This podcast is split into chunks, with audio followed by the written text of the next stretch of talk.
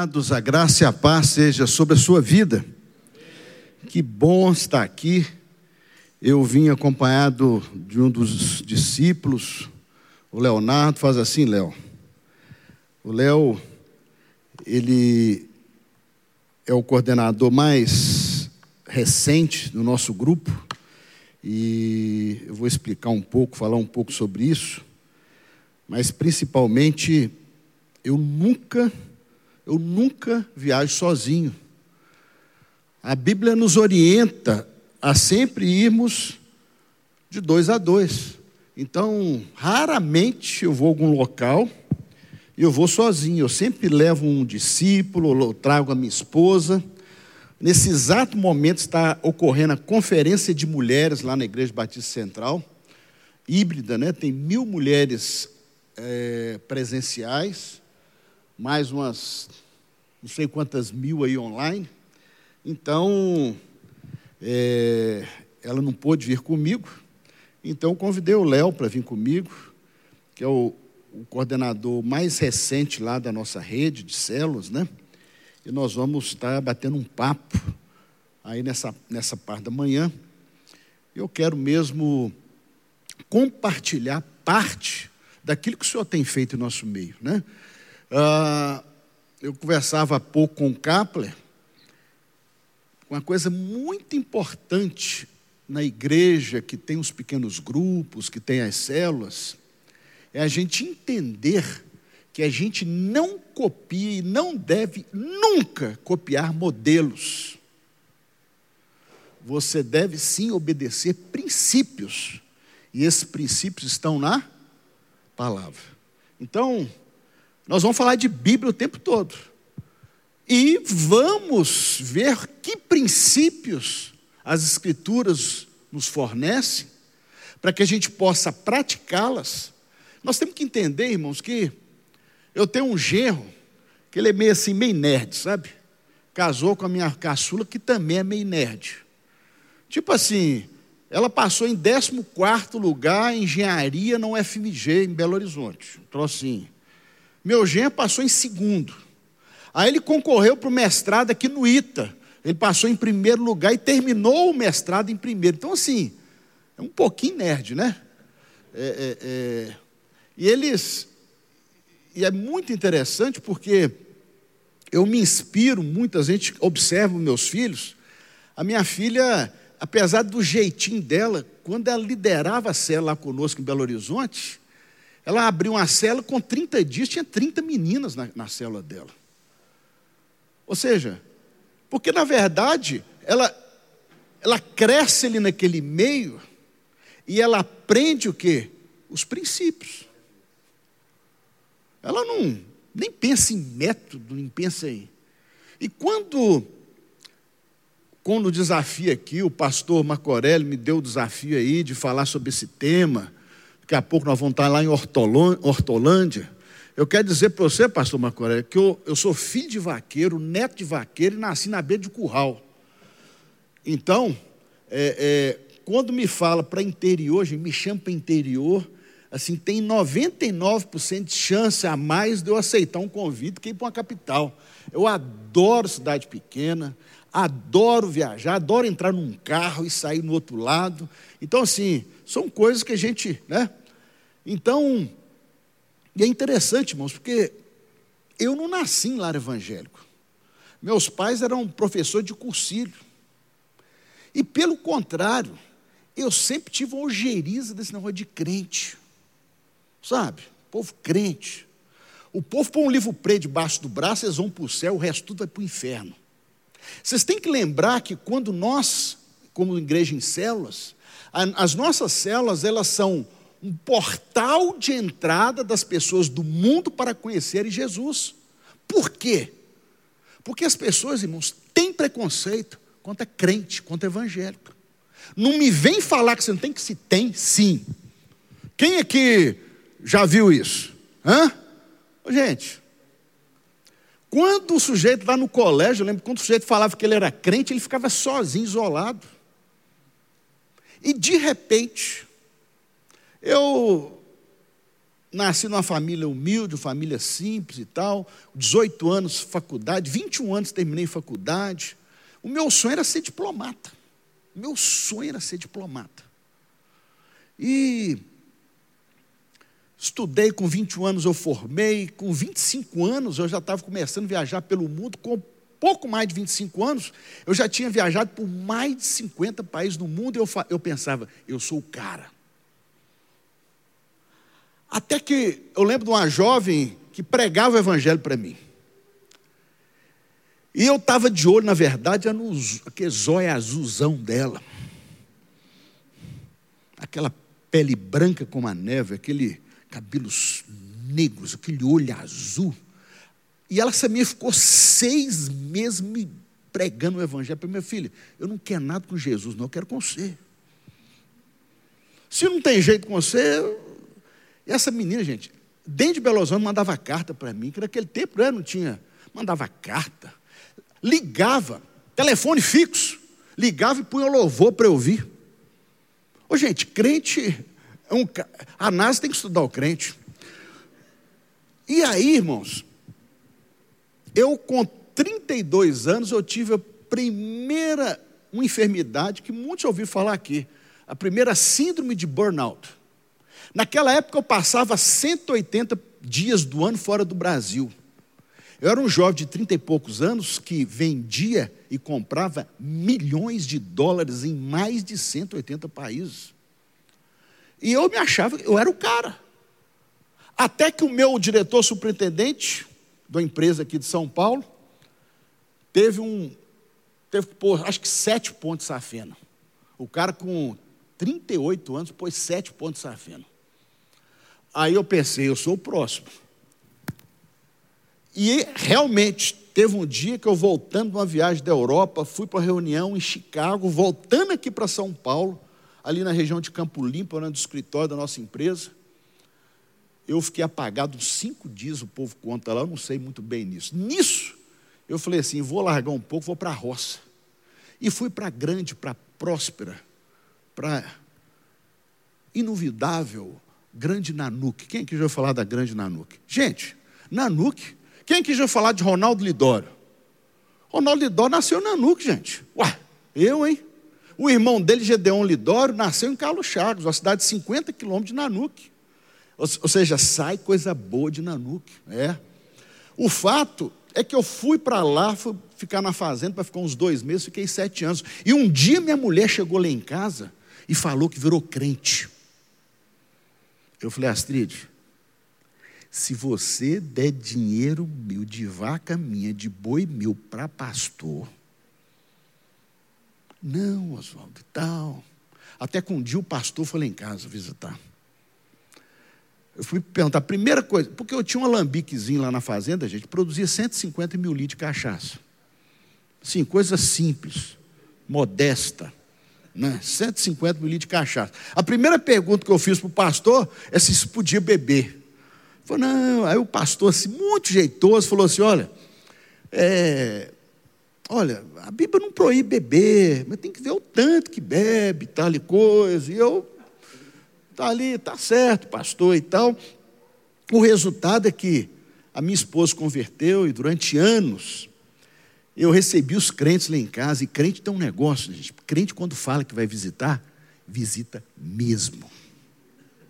Crente, quando fala que vai ligar, liga mesmo. E eu descobri isso. Ele, os crentes vinham para ficar lá em casa, ficavam uma semana. Nossa casa é uma casa muito grande, lá em Nanuca, uma casa de uns 500 metros quadrados, tinha umas 10 suítes. Então, o, o os crentes vinham para ficar uma semana para vender livro, para pregar o evangelho, e ficava aquele crente. E crente é um negócio, de crente come demais. Eu nunca vi um povo comer igual o tal do crente. Pastor, mas por que, que o senhor está contando tudo isso? Porque nós temos que, que observar o contexto da nossa sociedade em que vivemos para saber quem que nós queremos alcançar e a forma que nós queremos alcançar. É ou não é? Não adianta, gente. Ninguém mais abre igreja num prédio, um pastor, um púlpito, uma Bíblia preta debaixo do braço, esperando alguém entrar pela porta, não vai. Acabou isso. 95% das igrejas que mais crescem no mundo são igrejas em pequenos grupos. As igrejas de programas não se aguentam. Elas rompem, quebram, elas, elas interrompem o seu processo rapidamente. E nisso, meu filho mais velho já estava estudando Belo Horizonte, eu morando na NU com as duas pequenas, resolvemos ir para Belo Horizonte todo mundo. Quando eu me mudo para Belo Horizonte, pastor Capel, eu vou morar um quarteirão da Igreja Batista Central. Ali, ó, BC1, Santo Antônio. E minha mulher falou assim: Ô pastor, ô Oswaldo, eu descobri aqui uma igreja, ouvi um louvor. Vamos lá na igreja? Eu falei, não. Eu não gosto, Astrid, de negócio de igreja de crente. Crente pega seu telefone, liga mesmo. Crente fala que te vai visitar e visita mesmo. Esse crente é um povo pegajoso, agarrado. Eu não, eu não quero esse povo, não. Deixa eu ir lá na igreja católica mesmo, porque lá ninguém pega telefone meu, ninguém me liga, ninguém te aborrece, ninguém pega na sua mão. Aí eu fico lá, entro de boa, dou uma zerada nos meus pecados, que eu, na minha cabeça, eu ia na missa domingo, eu bati o ponto, eu zerei a semana. É ou não é? Ô, gente, o povo aí pensa assim. Essas são as pessoas que nós vamos alcançar. Né? E aí, de repente, eu abri uma conta num banco lá em Belo Horizonte, porque eu queria financiar um apartamento. E eu pensei assim: é melhor você pagar um financiamento que pagar um aluguel, porque o pagamento de aluguel é um, é um, é valor morto. Ô, gente, só que o meu azar, o gerente do banco era da igreja da minha esposa. Nisso, a, a, minha esposa começou a frequentar toda a igreja batista central, entrou num negócio chamado célula. E eu falei assim: não vou em célula, não vou na sua igreja, eu não quero nada com Jesus, eu já tenho Jesus. Quem já ouviu essa palavra assim, né? Eu já tenho Deus, eu já conheço a Deus, eu rezo para Deus todo dia. Gente, a gente ouve isso diuturnamente, é ou não é? É ou não é, irmãos? Pois bem. E aí o gerente do banco notou que eu estava assim, eu não tinha dinheiro, mas queria um empréstimo. E Toda semana, capa, eu lá tomar um cafezinho com ele, igual o gostoso que eu tomei ali na, na sua sala. Lá tomar um cafezinho com um bom mineiro, eu gosto de carne gorda, gosto de prosa, gosto. Hein? Hein? Queijo, queijo, queijo, doce de leite, né? Então, assim, o fato, quando eu visitei aqui o pastor Samuel Souza na, em Araçatuba, ele me, ele me aplicou o tal de, de, de, um cupim casqueirado, que eu nunca vi um trem gostoso e bom daquele jeito. Aí fui pregar lá em Dourados, tem lá o tal do cupim casqueirado. Eu falei, meu Deus, eu crio Nelore há anos e não tinha comido cupim casqueirado? Que coisa, né? Pois bem, gente, o gerente do banco vai e faz assim: Oswaldo, eu vou me formar, eu queria te convidar para a minha formatura. Eu falei, uau, se o gerente está me convidando para a formatura, eu tenho uma chance de conseguir o empréstimo. Ô, gente, nós no mundo, o povo do mundo pensa exatamente isso. Pensa ou não pensa, gente? Ô, gente, fria, mal enrascada. Cheguei lá, a formatura era na igreja. Ele estava formando em, em, em casados para sempre. Maior golpe da paróquia. Ele estava, ele chegou, Oswaldo, já te inscrevi no Casados para Sempre. E eu falei assim: se eu não fizer o tal do Casados para Sempre, o empréstimo não sai. Vai eu fazer então. Falei, vou fazer o tal do Casados para Sempre. Aí teve a reunião, eu falei, Astrid, falei para minha mulher, já vou dizendo logo.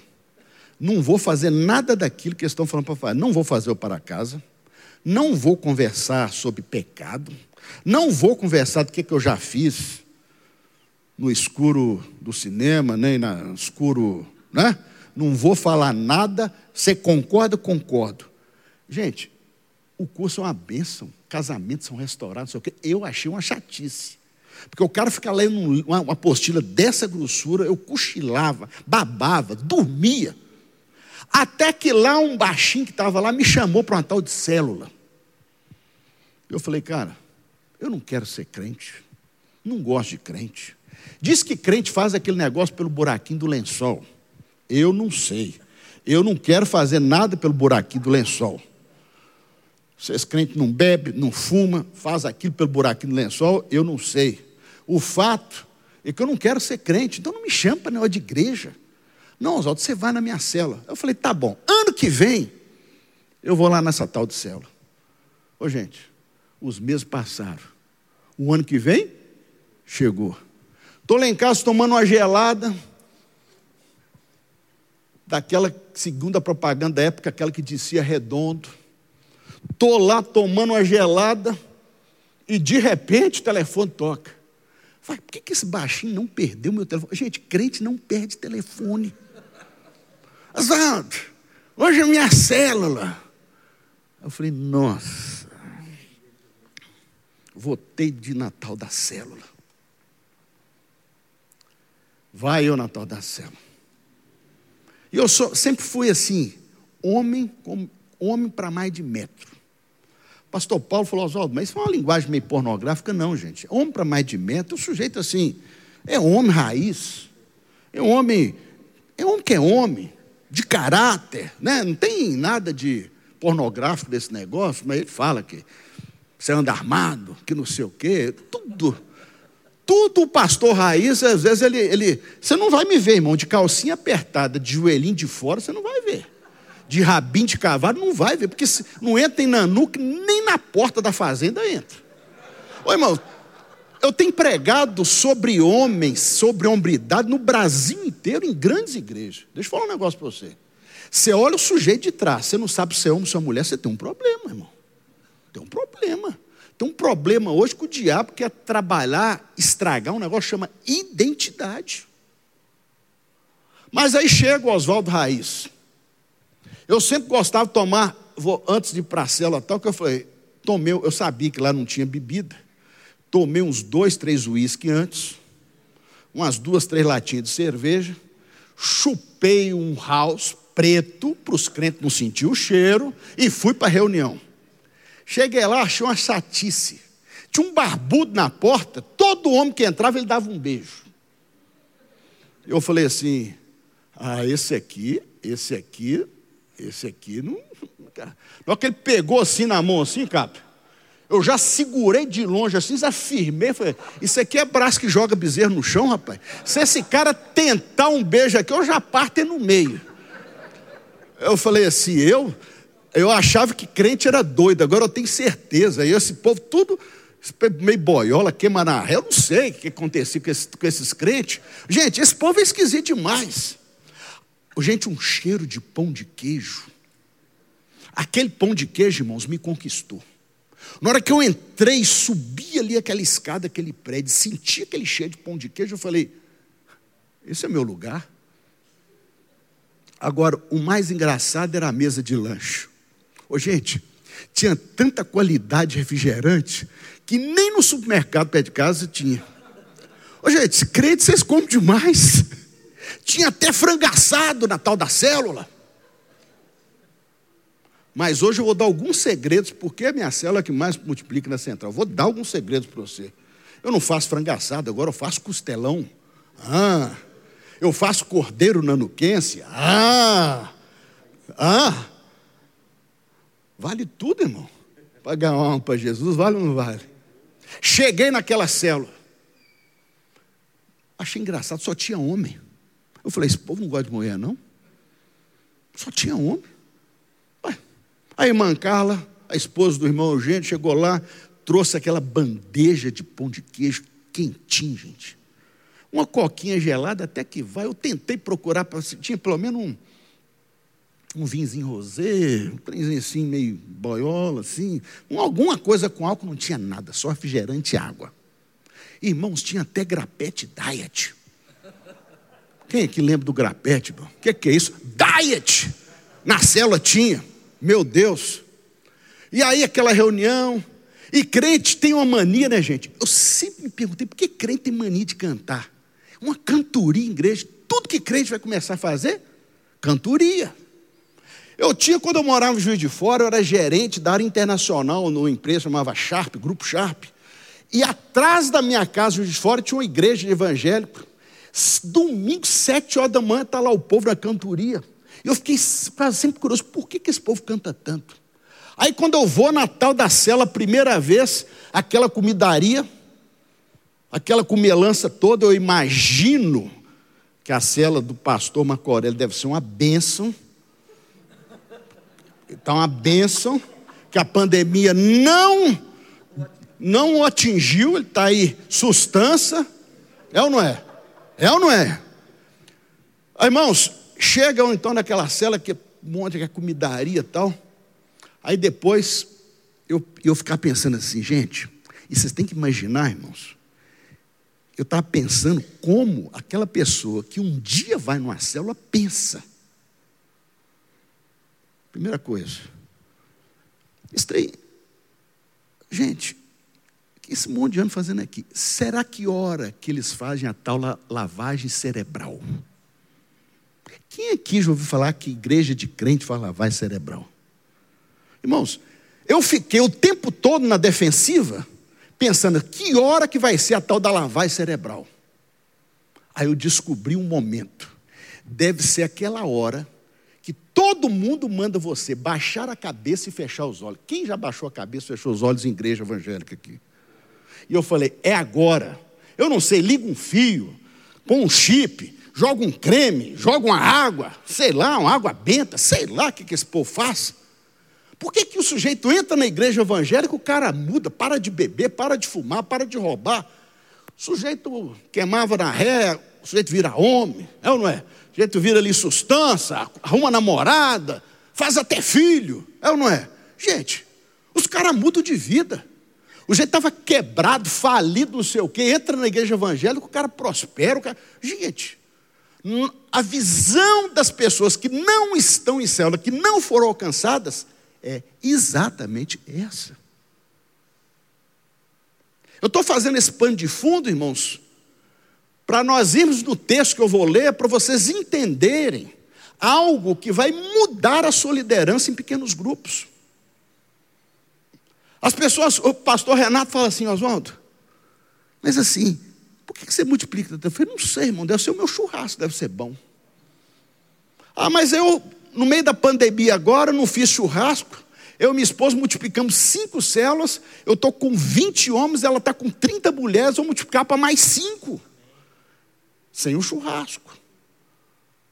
Então, eu entendo que existe um favor de observância de alguns princípios espirituais que a gente deve persegui-los.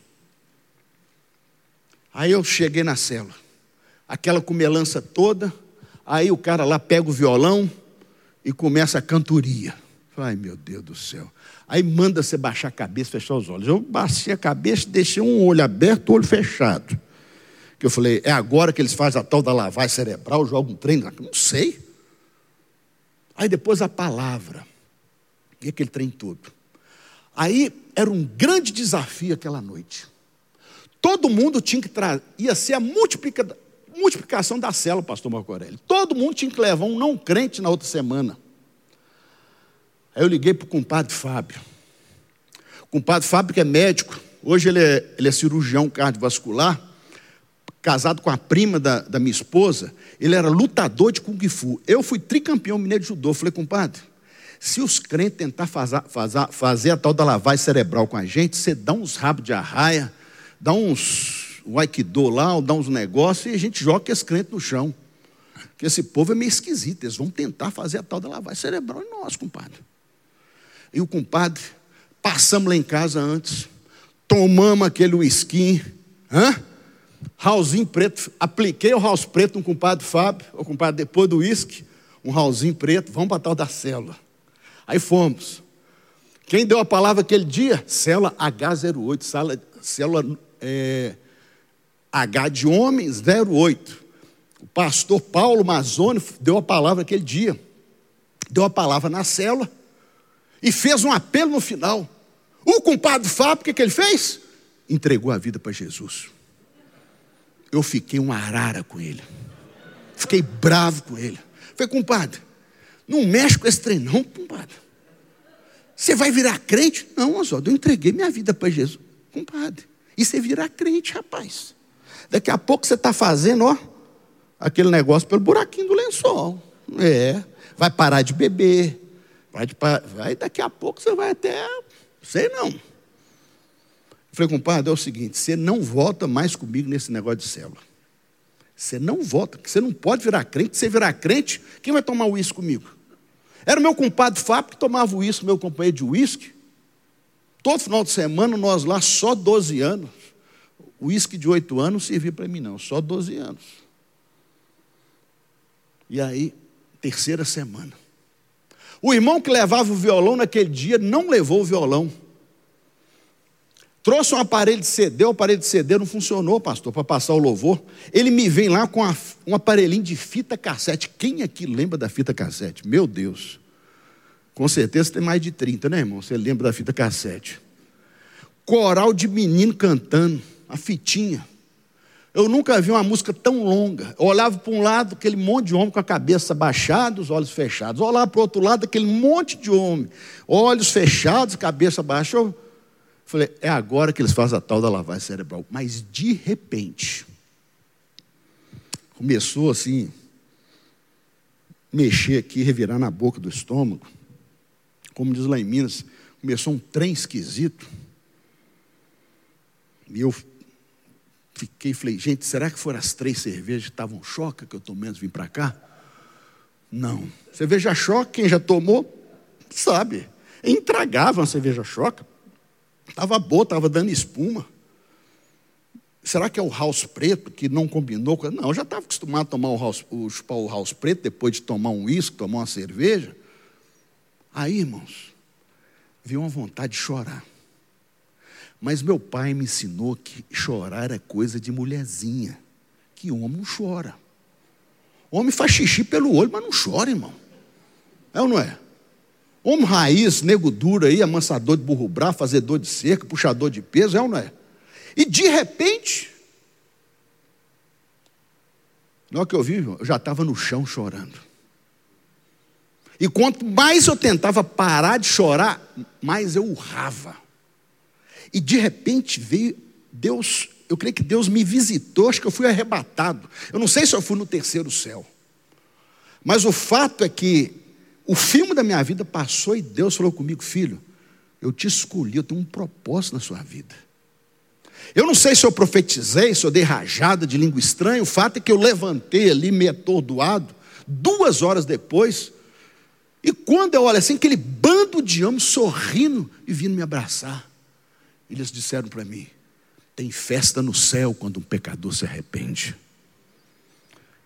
Os meninos falam, ah, Oswaldo, seu revólver caiu para um lado, sua garrafinha de uísque caiu para o outro, né?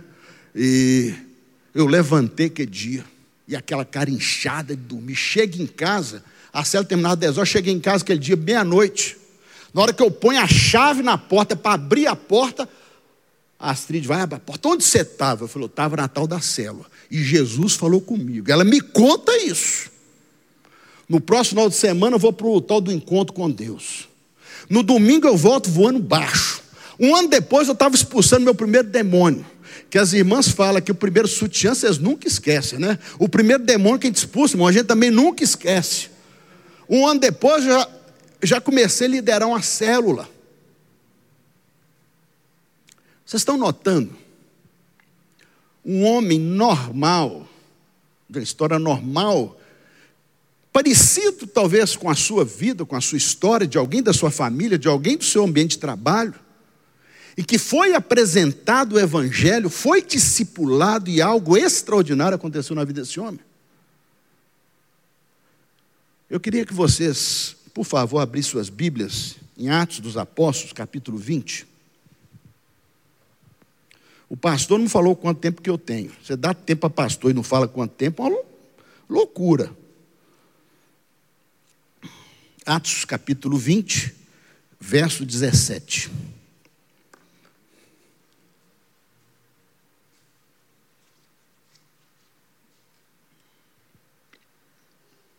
Todo mundo abriu?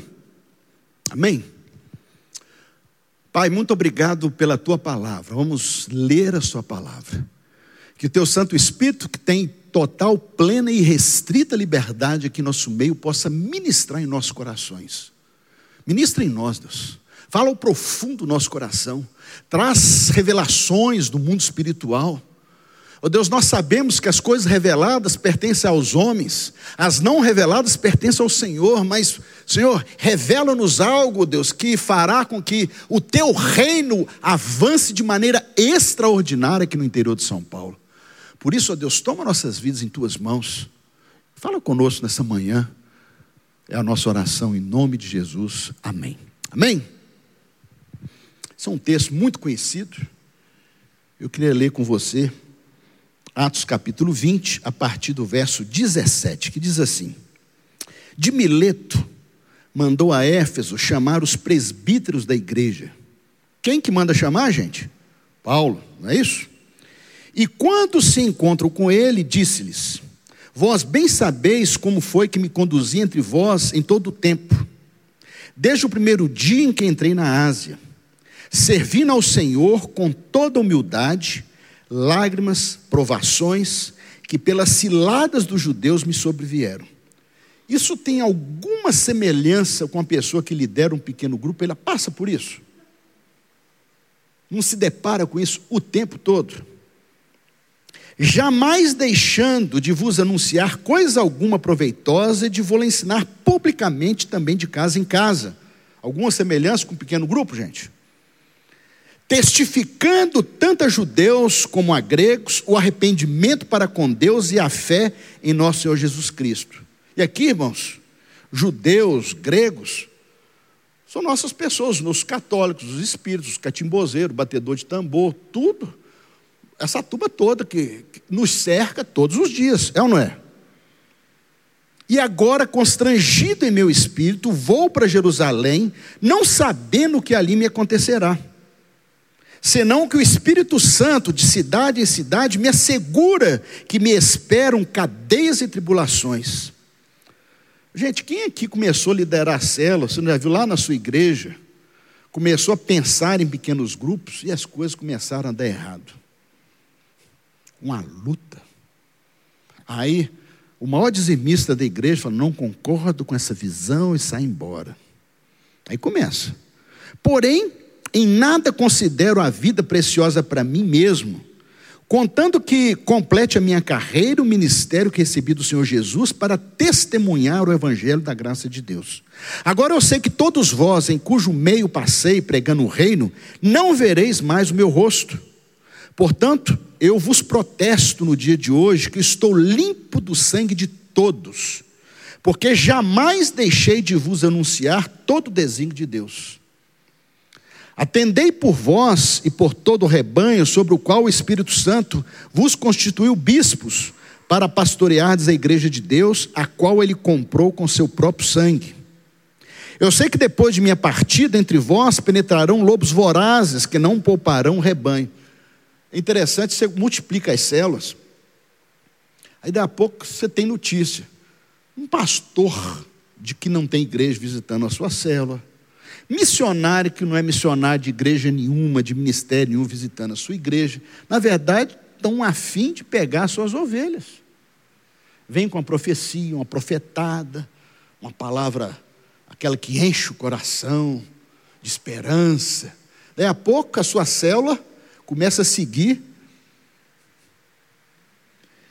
Gente, é impressionante. E dentre vós mesmos se levantarão homens falando coisas pervertidas para arrastar os discípulos atrás deles. Portanto, vigiai, lembrando-vos de que por três anos, noite e dia, não cessei de admoestar com lágrimas a cada um. Aquela pessoa você conquista, o colega de trabalho, o vizinho, o amigo, o parente, leva para sua cela, cuida dela você abençoa, você vê Deus agir na vida dela, ela tem até experiência com Deus, de repente a pessoa desaparece. Aliás, até começa a falar mal de você, até começa a falar algumas inverdades sobre você. Agora, pois, encomendo-vos ao Senhor a palavra da sua graça, que tem poder para vos edificar e dar esperança entre todos que são santificados. De ninguém cobicei prata, nem ouro, nem vestes. Vós mesmos sabeis que estas mãos serviram para o que me era necessário a mim e aos que estavam comigo. Tenho-vos tenho mostrado em tudo que, trabalhando assim, é mister socorrer os necessitados e recordar as palavras do próprio Senhor Jesus. Mais bem-aventurado é dar do que receber. Tenho dito que essas coisas, ajoelhando-se, orou com todos eles. Então houve grande pranto entre todos e, abraçando afetuosa, afetuosamente a Paulo, o beijavam. E entristecidos especialmente pelas palavras que ele dissera, que não mais veriam o seu rosto e acompanharam-no até o navio. Amém, irmãos? Eu queria fazer algumas reflexões nesse texto, para tirar daqui alguns princípios para você ter uma, uma célula vencedora, uma célula multiplicadora. Eu confesso que eu já tentei reunir, comecei a escrever, parei, e às vezes as pessoas me perguntam, como é que vocês multiplicam tanta célula? Eu falei, não sei, irmão, deve ser a graça. Eu já pensei, talvez seja por causa dos meus olhos azuis, os meus cabelos louros. Mas como não tem nem olhos azuis, nem cabelo louro, o fato é que eu concordo com Joel Comisso quando diz que nós temos que estar atentos aos princípios espirituais contidos nas Escrituras para sermos cristãos vencedores, para sermos cristãos extraordinários, marcarmos o nosso tempo e fazer a diferença onde quer que o Senhor nos coloca. E esse texto, para mim, é um texto que, na verdade, é, quando eu olho para a cidade de Éfeso, eu, eu olho muito algo muito parecido com algumas cidades, com o Brasil. Éfeso era uma grande cidade. Alguns falaram que nessa época tinha mais de 300 mil habitantes. Era o centro da capital comercial ali da Ásia. Era o centro da feitiçaria, da macumbaria, dos catimbozeiros. Tudo ali era a terra do misticismo. Alguma semelhança com o nosso Brasil, irmãos? Alguma semelhança? Era um povo que tinha uma, um estilo de vida humanista, onde as pessoas amavam seus corpos e procuravam desenvolver a beleza dos seus corpos, o fisiculturismo, o culto à beleza, e de repente, naquela cidade, tinha uma das sete maravilhas do mundo antigo, o templo de Diana dos Efésios. Era um templo de mármore, com adornos de ouro. E lá havia orgias, orgias sexuais, alguma semelhança com o nosso Brasil, irmãos? Gente, é a nossa cidade. E aí, e de repente, chega esse crente, Paulo, Pelo que a gente ouve dos comentários dos doutos da lei, não sei se Paulo era um cara bonito.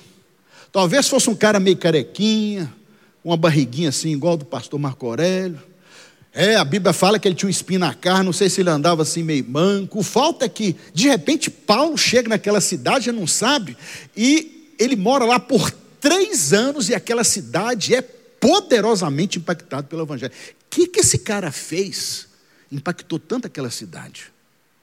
Por que, um pastor, numa cidade como Piracicaba, impacta tanto uma cidade?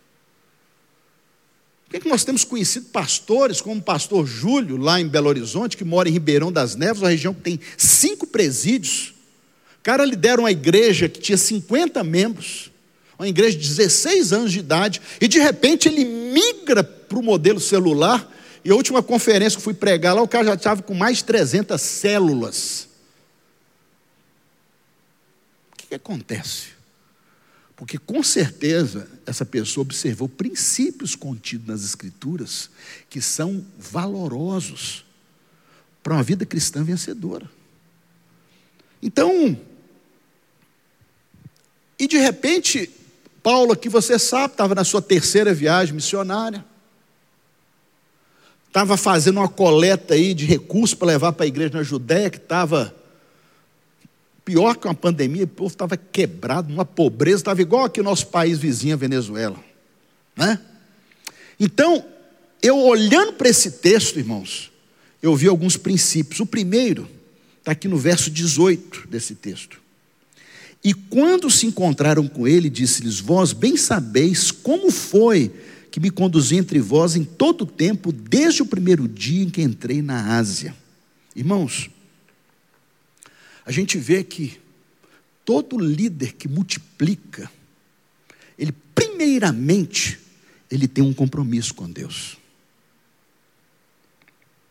Compromisso com Deus, irmão, estou falando compromisso com a palavra. Compromisso com Deus, eu estou falando de um testemunho. Lá em Nanuca, a gente sabe quando a vaca é boa, conforme os bezerros que ela joga no chão. A gente conhece uma árvore como é boa quando a gente olha os frutos. Eu estava falando com o Capler aqui, eu na central, tem, Deus foi muito gracioso comigo. Primeiro que eu comecei, alguns anos atrás, era a, minha, a nossa menor rede da igreja, pequenininha, comecei com 23 células. E tem seis anos, nós já multiplicamos várias igrejas, continuamos a maior rede, a que mais cresce. Por quê? Os meus discípulos, os que andam comigo, são pessoas que entram na frente, se, se der um tiro em mim, eles entram na frente para pegar a bala. Eles deixam de aceitar ofertas no mundo corporativo Todos eles são homens e mulheres muito bem-sucedidos financeiramente. Todos. Tem irmão que ganha 50 mil por mês, 100 mil por mês, 150 mil. Todos são muito bem-sucedidos. Todos, vários deles já deixaram oportunidades financeiras, econômicas extraordinárias para falar assim: Oswaldo, eu não vou aceitar uma oferta que me fizeram para ir para os Estados Unidos, porque eu não quero sair do meu GD, no meu grupo discipulado.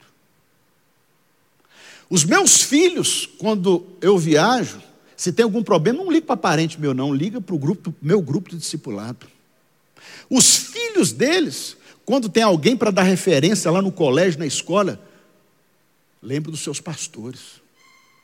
Os filhos desses meus discípulos, eles abrem mão da festa na casa da vovó, de uma viagem, para ir para o meu GD. Por que isso? Porque nós vivemos vida na vida. E esse grupo tem primeiramente um compromisso com Deus. A Bíblia fala que tudo que nós fizemos devemos fazer como que para o Senhor. Então, uma característica, irmãos, de um líder abençoado, multiplicador, é, é um cristão que tem um compromisso com Deus, que quando a gente olha as suas atitudes, a sua vida prática diária, a maneira com que ele vive igreja, é uma vida que glorifica o nome do Senhor. Ou seja, ele coloca o reino de Deus e a sua justiça em primeiro lugar. Às vezes eu vejo pessoas e não tem nada de errado nisso, deixa de fazer alguma coisa na igreja para fazer uma pós-graduação, para fazer um mestrado, por causa de, uma, de um curso que ele precisa fazer. Agora, o que, que eu tenho visto? Aqueles que priorizam que as coisas do Senhor, esse compromisso com Deus em primeiro lugar, as demais coisas são acrescentadas. Irmãos, eu antes de ser pastor, bem fazendeiro eu já sou há muito tempo. Eu fui formado com exterior, fiz mestrado, doutorado. Deixa eu falar um negócio para vocês. Eu sempre vivi apertado. Se eu ganhava 50 mil, eu gastava 70. Se eu ganhava 100 mil, eu gastava 120. Eu tinha uma empresa, eu faturava 3 milhões de dólares por mês. Tinha uma vidinha assim, mal menos. Mal menos, assim, mal menos. E de repente, eu virei líder de célula. E de repente, o governo muda, a política cambial muda, e de repente, aquele faturamento de 3 milhões de dólares, ele. Ele desaparece. Aí eu comecei a receber, comecei a receber palavras proféticas, mas sempre colocando o reino de Deus em primeiro lugar. Eu fechava o escritório, ia no hospital orar para uma pessoa e ver que a pessoa ser curada. Expulsar demônio, irmão, era de penca, mandar fazer fila para não embolar. Comecei a visitar empresários, presidentes de grandes empresas, caindo endemoniado no meio daquela sala, naquele carpete bacana. Foi um ministério que Deus deu. Até que abri a primeira célula. Tinha dia, irmãos, que eu, não, eu fiquei numa situação tão difícil que eu não sabia, pastor, o que, eu ia comer no, naquele dia. Mas eu estava lá servindo a igreja. E teve um dia muito especial. já tinha vendido, tinha três carros, já tinha vendido os carros, estava indo de ônibus. Saí de ônibus no meu escritório para ir para a igreja, que a quinta-feira à tarde eu doava para a igreja e ficava no culto da noite, que era o culto de libertação. Eu peguei o ônibus, quem estava no primeiro assento, a pastora Simone Botrel, esposa do Roberto. E ela falou: Oswaldo, tudo bem? Falou, pastor, estou tão triste. Hoje, na minha empresa, eu mandei todos os meus funcionários embora. Ela pegou um texto da palavra de Deus e falou assim: leu ali, ainda que o fruto da, o fruto da videira não floresça, que não haja fruto na vide, ainda assim eu confiarei no Senhor. Eu recebi aquela palavra e fui feliz, e Deus nunca permitiu que faltasse nada. Irmãos, e de repente eu comecei uma rede de células com 23 células. E os pastores mais experientes falaram assim: você está chegando agora, você vai ver como é que é difícil. Porque eu fiz um planejamento e falei: esse ano nossa rede vai crescer 300%. Aí todo mundo assim: ah, você está chegando agora, rapaz. Você não sabe o que, que é isso. Falei, Deus me falou, vamos ver, né? Chegou o final do ano, 60 células.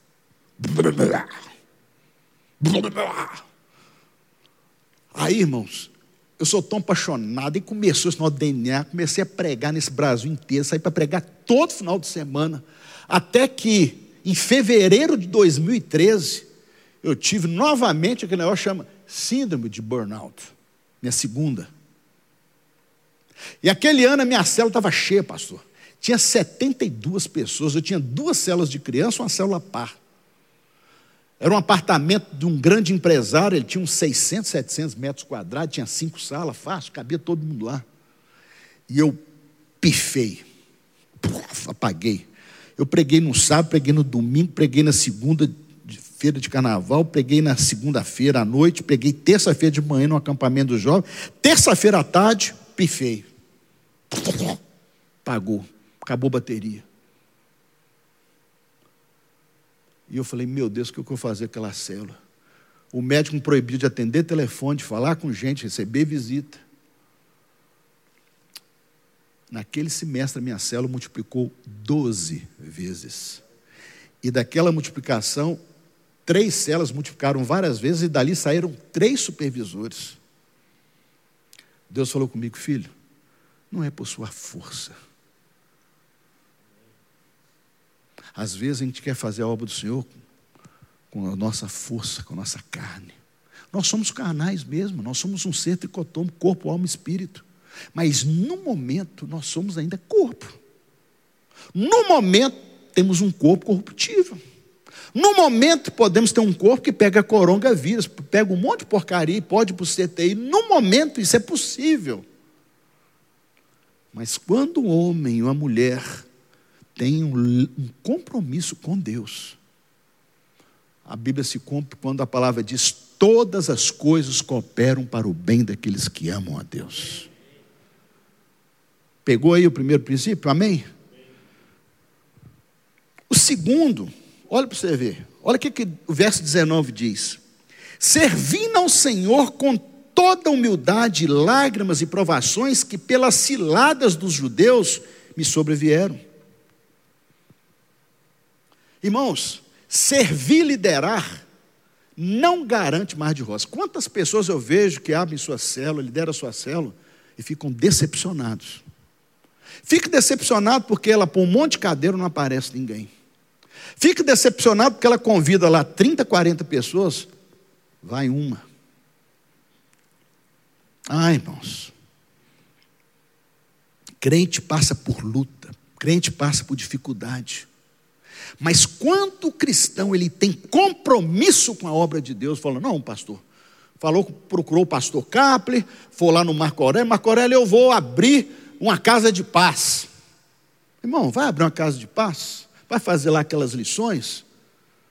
Então faz com toda a sua força, com todo o seu empenho, com todo o seu amor, com todo o seu coração, que o Pai que está em secreto, ele vai nos recompensar. E aí, a gente vê então na vida de Paulo que Muitas vezes a gente a gente se humilha. Então, olha para vocês verem, quando o Paulo me chamou para ser pastor em tempo integral, eu tinha lá 23 células para começar uma rede, um líder marca um horário comigo, primeiro dia de atendimento. O líder chegou lá na minha sala e falou: Pastor, eu estava lá em Israel, lá no monte de oração em Jerusalém. E Jeová falou comigo que está muito cedo para o senhor virar pastor. Gente, eu tinha acabado de pedir demissão, saí com a mão na frente e outra atrás, perdi minha aposentadoria, perdi minha previdência, perdi meu plano de saúde, perdi minha carteira assinada para ser pastor. Eu tinha 30 mil reais de salário por mês. Larguei para ser pastor na central. Para ganhar, ó. A gente tem até uma boa oferta por mês, mas diante do que eu ganhava. Aí a primeira visita que eu recebo no meu gabinete, pastor, eu só tinha uma salinha ali e cheguei com essa Bíblia aqui, essa Bibinha chat, que já troquei umas cinco capas dela. Estou lá no meu cantinho, o sujeito vem e fala: Deus falou que está muito cedo para você ser pastor. E eu falei assim: Foi, irmão, a Bíblia fala que a palavra profética, ela tem três objetivos. Ela serve para ou edificar, ou para consolar, ou para exortar. Sua palavra não está me consolando, não está me exortando, nem está me edificando. Você está me dando uma pancada na boca do estômago. Mas vamos fazer o seguinte: você deve ser um homem de Deus, né? Você é um líder de célula. Vamos orar, vamos ver o que Deus vai fazer até o final do ano. Aquele ano, a minha célula multiplicou sete vezes. E Deus falou comigo, filho, eu vou mostrar nos seus frutos o que o seu compromisso comigo pode gerar. As, células, as nossas células cresceram, multiplicaram. E depois eu descobri que esse rapaz, ele era casado, estava com duas amantes dentro da igreja, estava transando com duas mulheres dentro da igreja, além da sua esposa. Ou seja, é um enviado do quinto dos infernos para tentar parar uma obra. Isso é o espírito de Moloque. O espírito de Moloque, ele atua justamente em tudo que é novo, no novo convertido, no novo movimento. Ah, nós vamos construir um prédio novo. Ah, nós vamos comprar um prédio novo. Aí vem um Moloque. Será, pastor? Mas prédio é muito grande. Será, pastor? Será que vai? Isso é espírito de Moloque. É aquele pessoa igual uma mulher lá que era dono do maior rendezvous lá de Belo Horizonte, maior casa de swing de Belo Horizonte, converteu nossa célula. Você acha que ficou barato para ela? Fechar a maior casa de swing de Belo Horizonte? Não, irmãos. Igual outro dono lá de mais de 20 centos de macumba, converteu. Você acha que isso sai de graça? O outro dono de uma grande consultora de Belo Horizonte, aliás, hoje dono da maior consultora de Belo Horizonte, cara que sacrificava animais inteiros, boi inteiro, em, em, em, cerimônias de feitiçaria. O cara converte, acha que sai barato? Sai barato, não, irmão. Tem luta mesmo. Mas o compromisso com a obra faz com que a gente siga adiante. Então a pessoa tem uma célula, irmãos, não importa que a célula está pequenininha, você tem que ter compromisso com ela. O compromisso do horário. Aquele dia é sagrado, irmão. Aquele dia pode casar gente, aquele dia pode morrer gente, pode acontecer o que for, você tem o um compromisso. Porque a compromisso não é com a célula, o compromisso é com a obra do Senhor. E Paulo nos mostra isso claramente, esse princípio aqui nesse texto. O terceiro princípio, olha aqui o verso 20. Jamais deixando de vos anunciar coisa alguma proveitosa e vos ensinar publicamente também de casa em casa, testificando tanto a judeus como a gregos o arrependimento para com Deus. Gente, não existe evangelho sem arrependimento de pecados. Nós temos células lá que vão duas moças de mão dada, dois rapazes de mão dada. Eu, outro dia, eu fiz um casamento, pastor Capri. A menina era homossexual, o menino era homossexual, os dois se converteram. Eu fiz a libertação dos dois e fiz o casamento dos dois. Eles têm dois filhos hoje, são missionários. Ou seja, a metanoia, ela segue a um processo de conversão genuína. E só num pequeno grupo é que a gente sabe disso. Eu me lembro quando lá na central nós começamos as primeiras células, o líder lá, um dos líderes nós de casais da igreja, o cara dava uma surra na mulher toda semana. Você acredita num negócio desse? O cara é meu líder de célula. O cara batia na mulher. Nós só descobrimos depois que começamos um pequeno grupo. Porque se você vier só numa reunião dessa, dessa como essa, você só vai ver nuca. O que, que você está vendo aí? Vocês estão atrás? Nuca. Com mais cabelo, com menos cabelo. É ou não é? Mas você está vendo um monte de nuca. Agora, o pequeno grupo, irmãos, as pessoas são confrontadas. O pequeno grupo, a pessoa é levada ao arrependimento. E aí, eu quero falar da célula. No, no caso da central, o grande segredo das células que mais multiplica são as células pares com crianças. Vou dar um exemplo para vocês. Tem um bairro lá na Grande Belo Horizonte chama Alphaville. Tem Alphaville aqui em São Paulo, não tem? Piracicaba também tem. Alphaville é o maior IDH lá de Minas Gerais, talvez um dos maiores IDHs do Brasil aí, junto com outros. Várias igrejas grandes tentaram abrir igreja lá e não conseguiram. Num passado daqueles grupinhos de 20 pessoas, nós abrimos as primeiras células lá. Célula de adultos, acrescentava uma pessoa aqui, outra ali. Estava falando com o Capra, o Ronaldo Lidoro fala que dos dez grupos não alcançados, o sexto é o povo do, do topo da pirâmide, pirâmide econômico-financeira, que, é o, que é o caso lá desse pessoal do Alphaville. Então, a Jetsem tentou abrir lá, o outro povo tentou abrir, Lagoinha tentou. Ninguém prosperou. E nós começamos as primeiras células. E quando nós vimos, eu já estava lá no Alphaville com 36 células. Se você pensar que 85% das igrejas no mundo têm até 200 membros, eu já estava dentro dos 15% das maiores igrejas do mundo lá no Alphaville. Só que o que, que Deus nos deu uma estratégia? Gente, criança. Criança, ela não tem preconceito. A criança tem um coração puro. A criança, ela ama relacionamento. Então, o que, que nós, a gente fazia as nossas células de criança, preste bem atenção. E aí, os coleguinhas começaram a chamar os colegas do colégio para essas células. Então o pai e a mãe ia lá deixar o filho na casa fulano de tal. Na casa do doutor fulano de tal, que é médico, tal, papapá. Aí o que nós fazemos? De dois em dois meses, a gente fazia um teatro com essas crianças. E chamava quem?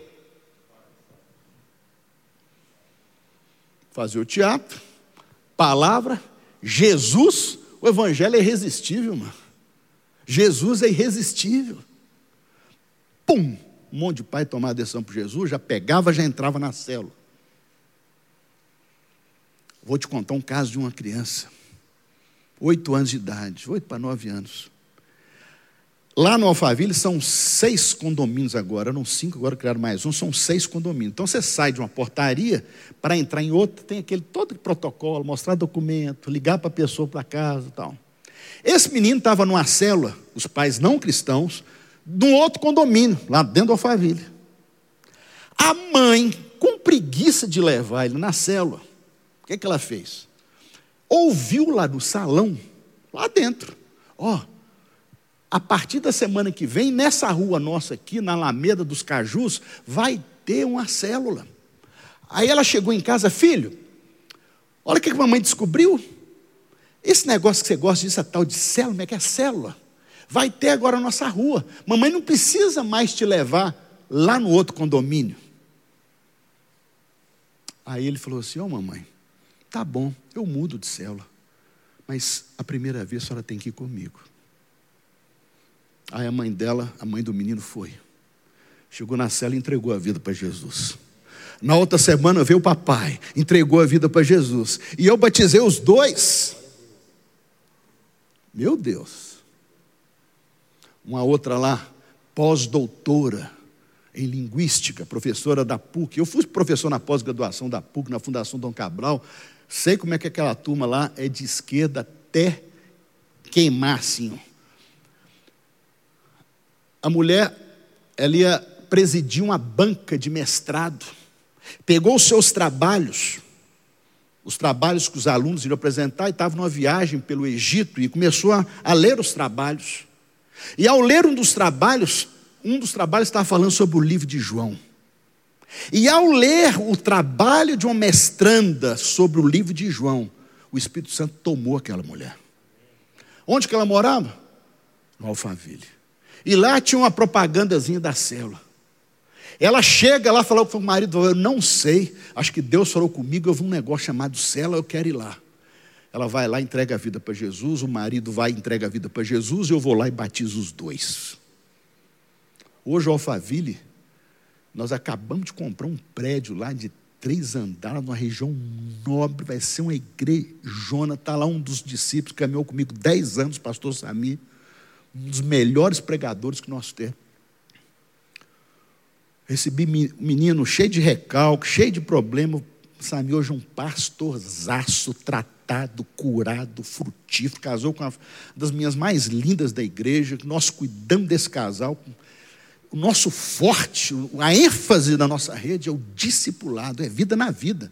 Os meus discípulos, eles viajam comigo, vão para a fazenda comigo, vão para o stand de tiro, dar tiro comigo, vão caçar comigo, vão tomar banho de piscina, vão para a praia comigo, vão para o exterior comigo, Onde que eu vou, eles, eles vão.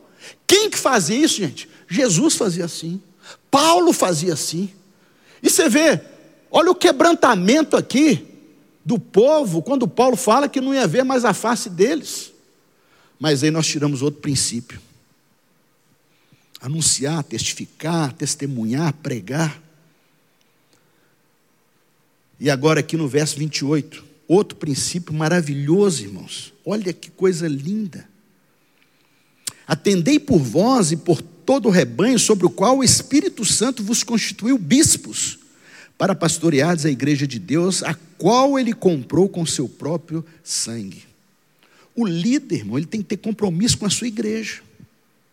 Irmãos, tem célula que parece estar comendo uma picanha.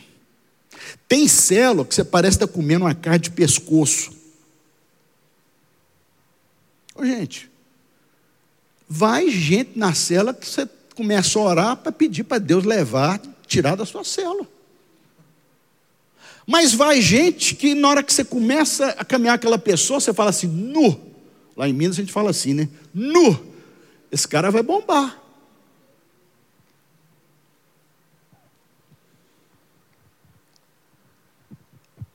Eu quero que vocês ouçam um pequeno testemunho aqui. Vem cá, Léo.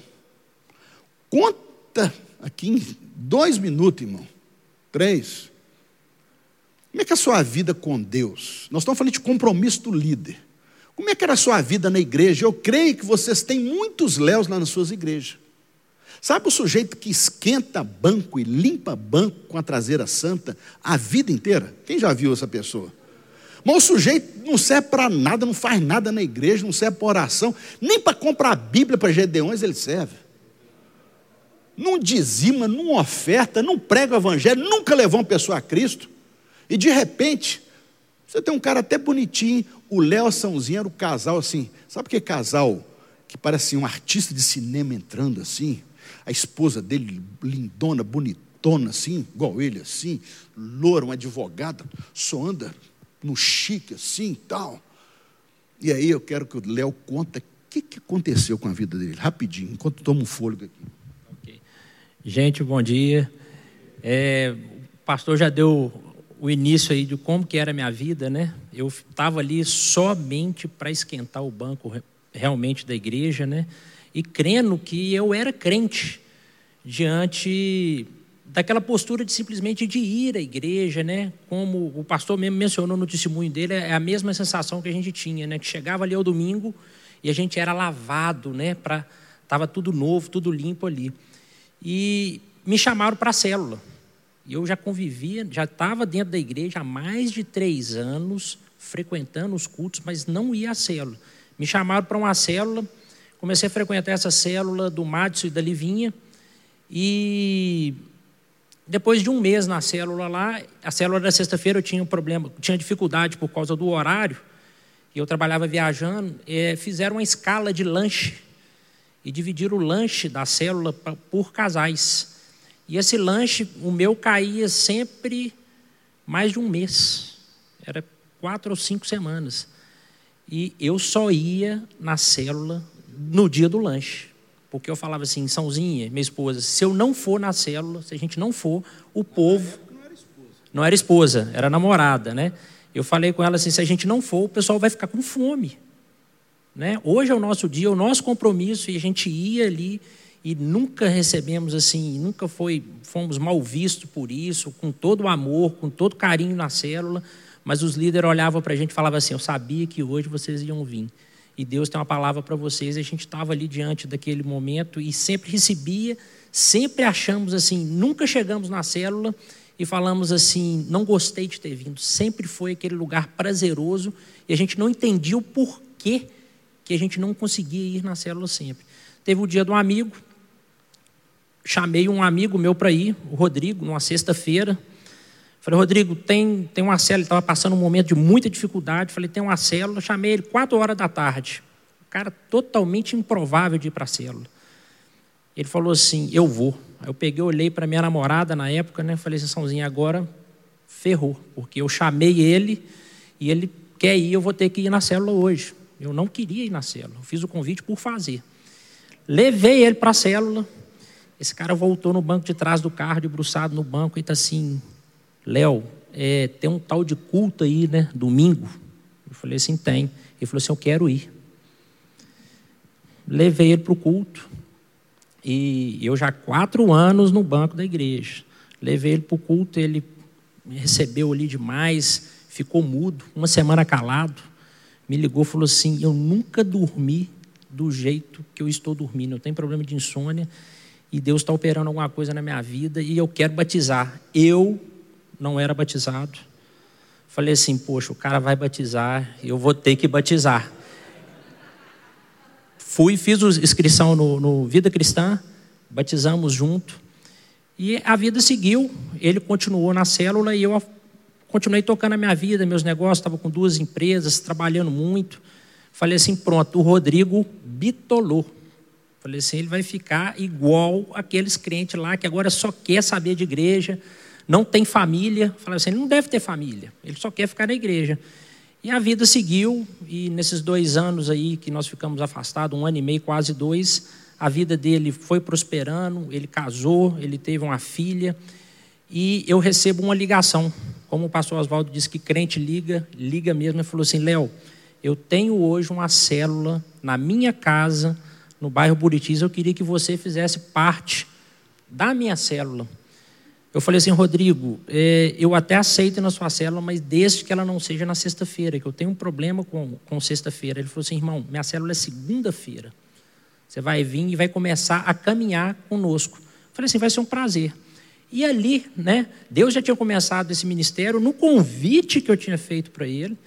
Né? E ali Deus começou a operar na minha vida com, com a vida do Rodrigo. Né? Aquele que eu convidei foi aquele que me auxiliou, foi aquele que me acompanhou, foi aquele que me abraçou, me chamou para conversar, conversou junto com o pastor Oswaldo, falou, olha, a situação do Léo está essa.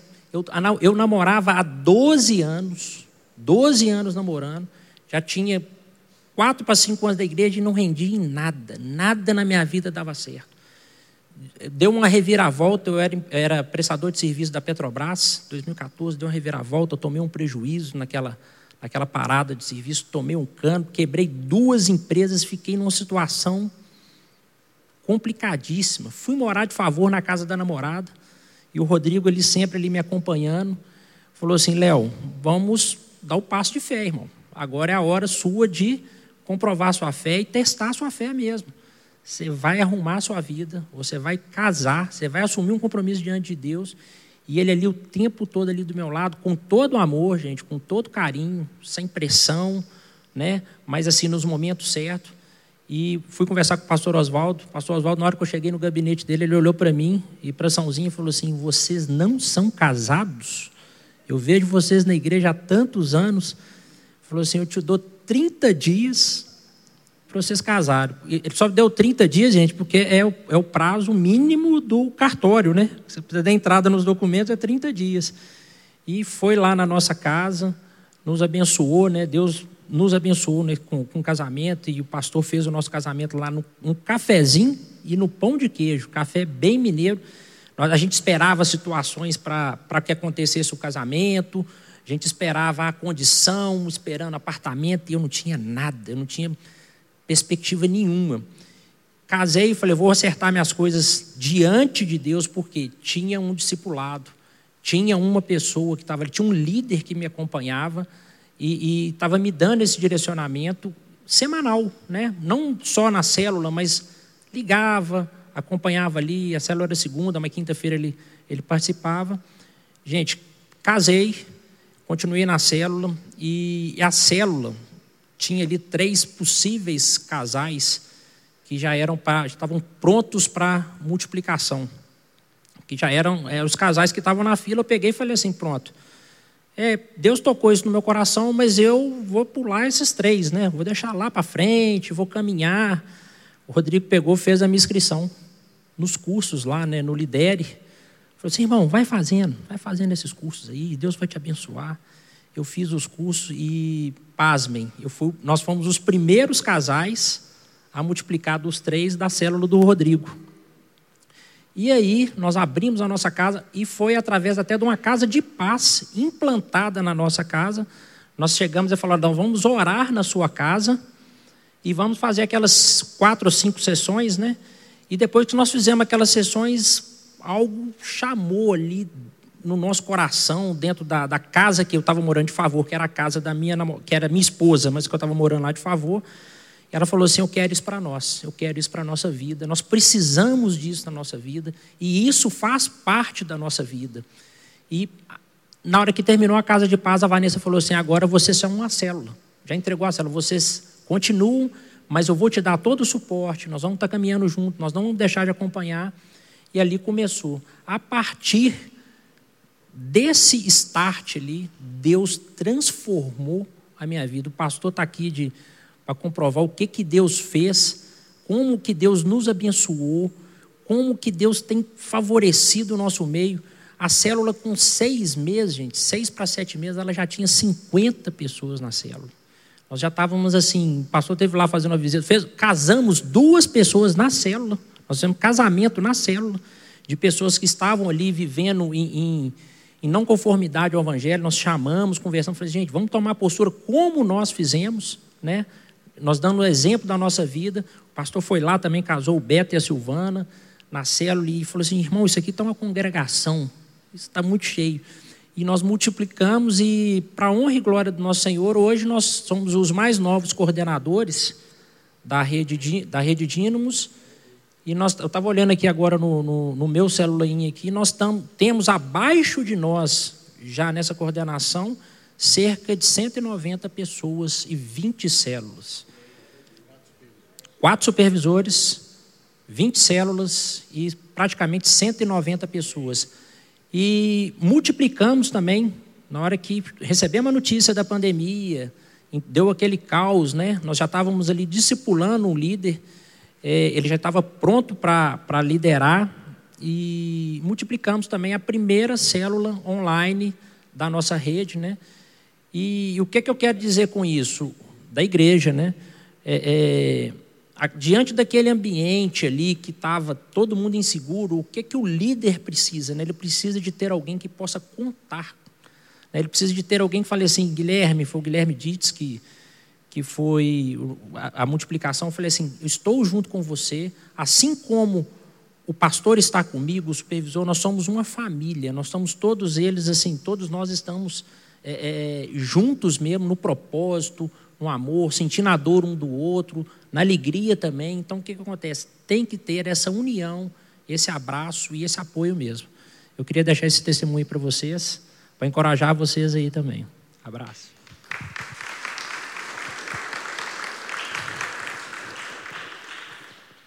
Então a visão celular alcança um cara que tinha um alambique de 150 mil litros de cachaça por ano e alcança aquele sujeito que já está na igreja há anos, mas nunca moveu uma palha. E eu falei para ele: você vai casar com a sua esposa, sabe por quê? Você vai casar? Duvido você fica com esse moeirão doido e não cai. Só se você tiver problema, irmão. Então você vai parar de pecar, vai arrumar a sua vida. Hoje eu peguei lá, ontem, lá na casa dele, um casão doido, não mora mais de favor, mora na própria casa, paga uma maravilha, um casão doido. Irmãos, Deus tem prazer em nos abençoar. Deus tem prazer em nos prosperar. Mas para isso, o líder, ele tem que ter um compromisso com a sua igreja. É um homem hoje tem um compromisso com a igreja dele. Ele era um, um ouvinte você já viu aquela turma, ah, eu vim aqui hoje para receber. Parece o um mar morto, só recebe, não dá nada. Então, graças a essa visão que Deus deu, a gente consegue. Né? Outro princípio que a gente tem que cuidar das vidas da igreja. Irmãos, tem dois seres que gostam de ovelha: pastor e lobo. É ou não é? Estão me entendendo? Quem está me entendendo, fala amém. Está comigo, irmão? Dá um aleluia. Cuidado, a gente abre as primeiras células, as células começam, aí de repente chega lá um missionário que não tem ministério nenhum, pastor que não pastoreia ninguém. Aí chega lá numa célula de 50 pessoas, Vê os carrão parados na porta, fala assim: vou lavar minha égua. Daí a pouco o cara já tá, tem uma luzinha para pagar, tem uma continha para pagar, um dinheirinho para pedir emprestado. Então, cuidado. O apóstolo Paulo fala: olha, dentre vós penetrarão lobos vorazes. Você acha que a gente nunca teve luta na dificuldade? Tive um cara uma vez, gente, entrou numa célula nossa, até dado o pastor Samir o cara tinha oito processos na vara federal, 171. Ele tinha dado só um prejuízo, somando os outros processos, 72 milhões de reais. E sabe qual era o modus operandi desse cara? Ele chegava num lugar bonitão. Gente, se o cara chegar aqui, ele vai vender lote na lua e você vai comprar. O cara é um fenômeno. O cara de uma lábia. O que, que ele fazia? Ele casava com a moça. E como é que eu descobri esse sujeito? Ele chega lá, Marco Aurélio, queria que eu fizesse o casamento dele com a recém-convertida, mas ele não era crente. Eu falei, conta um pouco sua vida. Já foi casado ele sete vezes. Eu falei, vocês estão namorando quanto tempo? Dois meses. Eu falei, uai, pô, companheiro, nenhum pastor sério, de uma igreja séria no mundo, faz casamento de um não crente com a crente com dois meses de namoro. O que, que ele fazia? Ele casava com a minha de ficha limpa, abria negócio no nome dela e depois deixava o abacaxi na mão dela. E isso ele já tinha feito sete vezes. Ele ofereceu lá na cela um investimento. Você investe comigo mil reais, em três meses eu te devolvo três mil reais. falei, cara, acho que nem cocaína pura deve dar estranho que você está querendo. Então, o que o apóstolo Paulo está falando, olha, dentre vós vão penetrar, vão aparecer lobos vorazes. Então, na igreja em célula, a gente tem que estar atento. Por isso que é importante o supervisor estar visitando a célula, o pastor estar visitando a célula. É como o conselho de Jetro, Êxodo capítulo 18. Jetro chega, vai visitar Moshe. Aí estava lá dois milhões de pessoas tentando falar com Moshe. Moshe tentando atender os dois milhões de pessoas. Aí Jetro chega para Moshe e fala assim: Moshe, Moshe, não é bom o que fazes. Coloca valente sobre 10, valente sobre 50, sobre 100, sobre mil.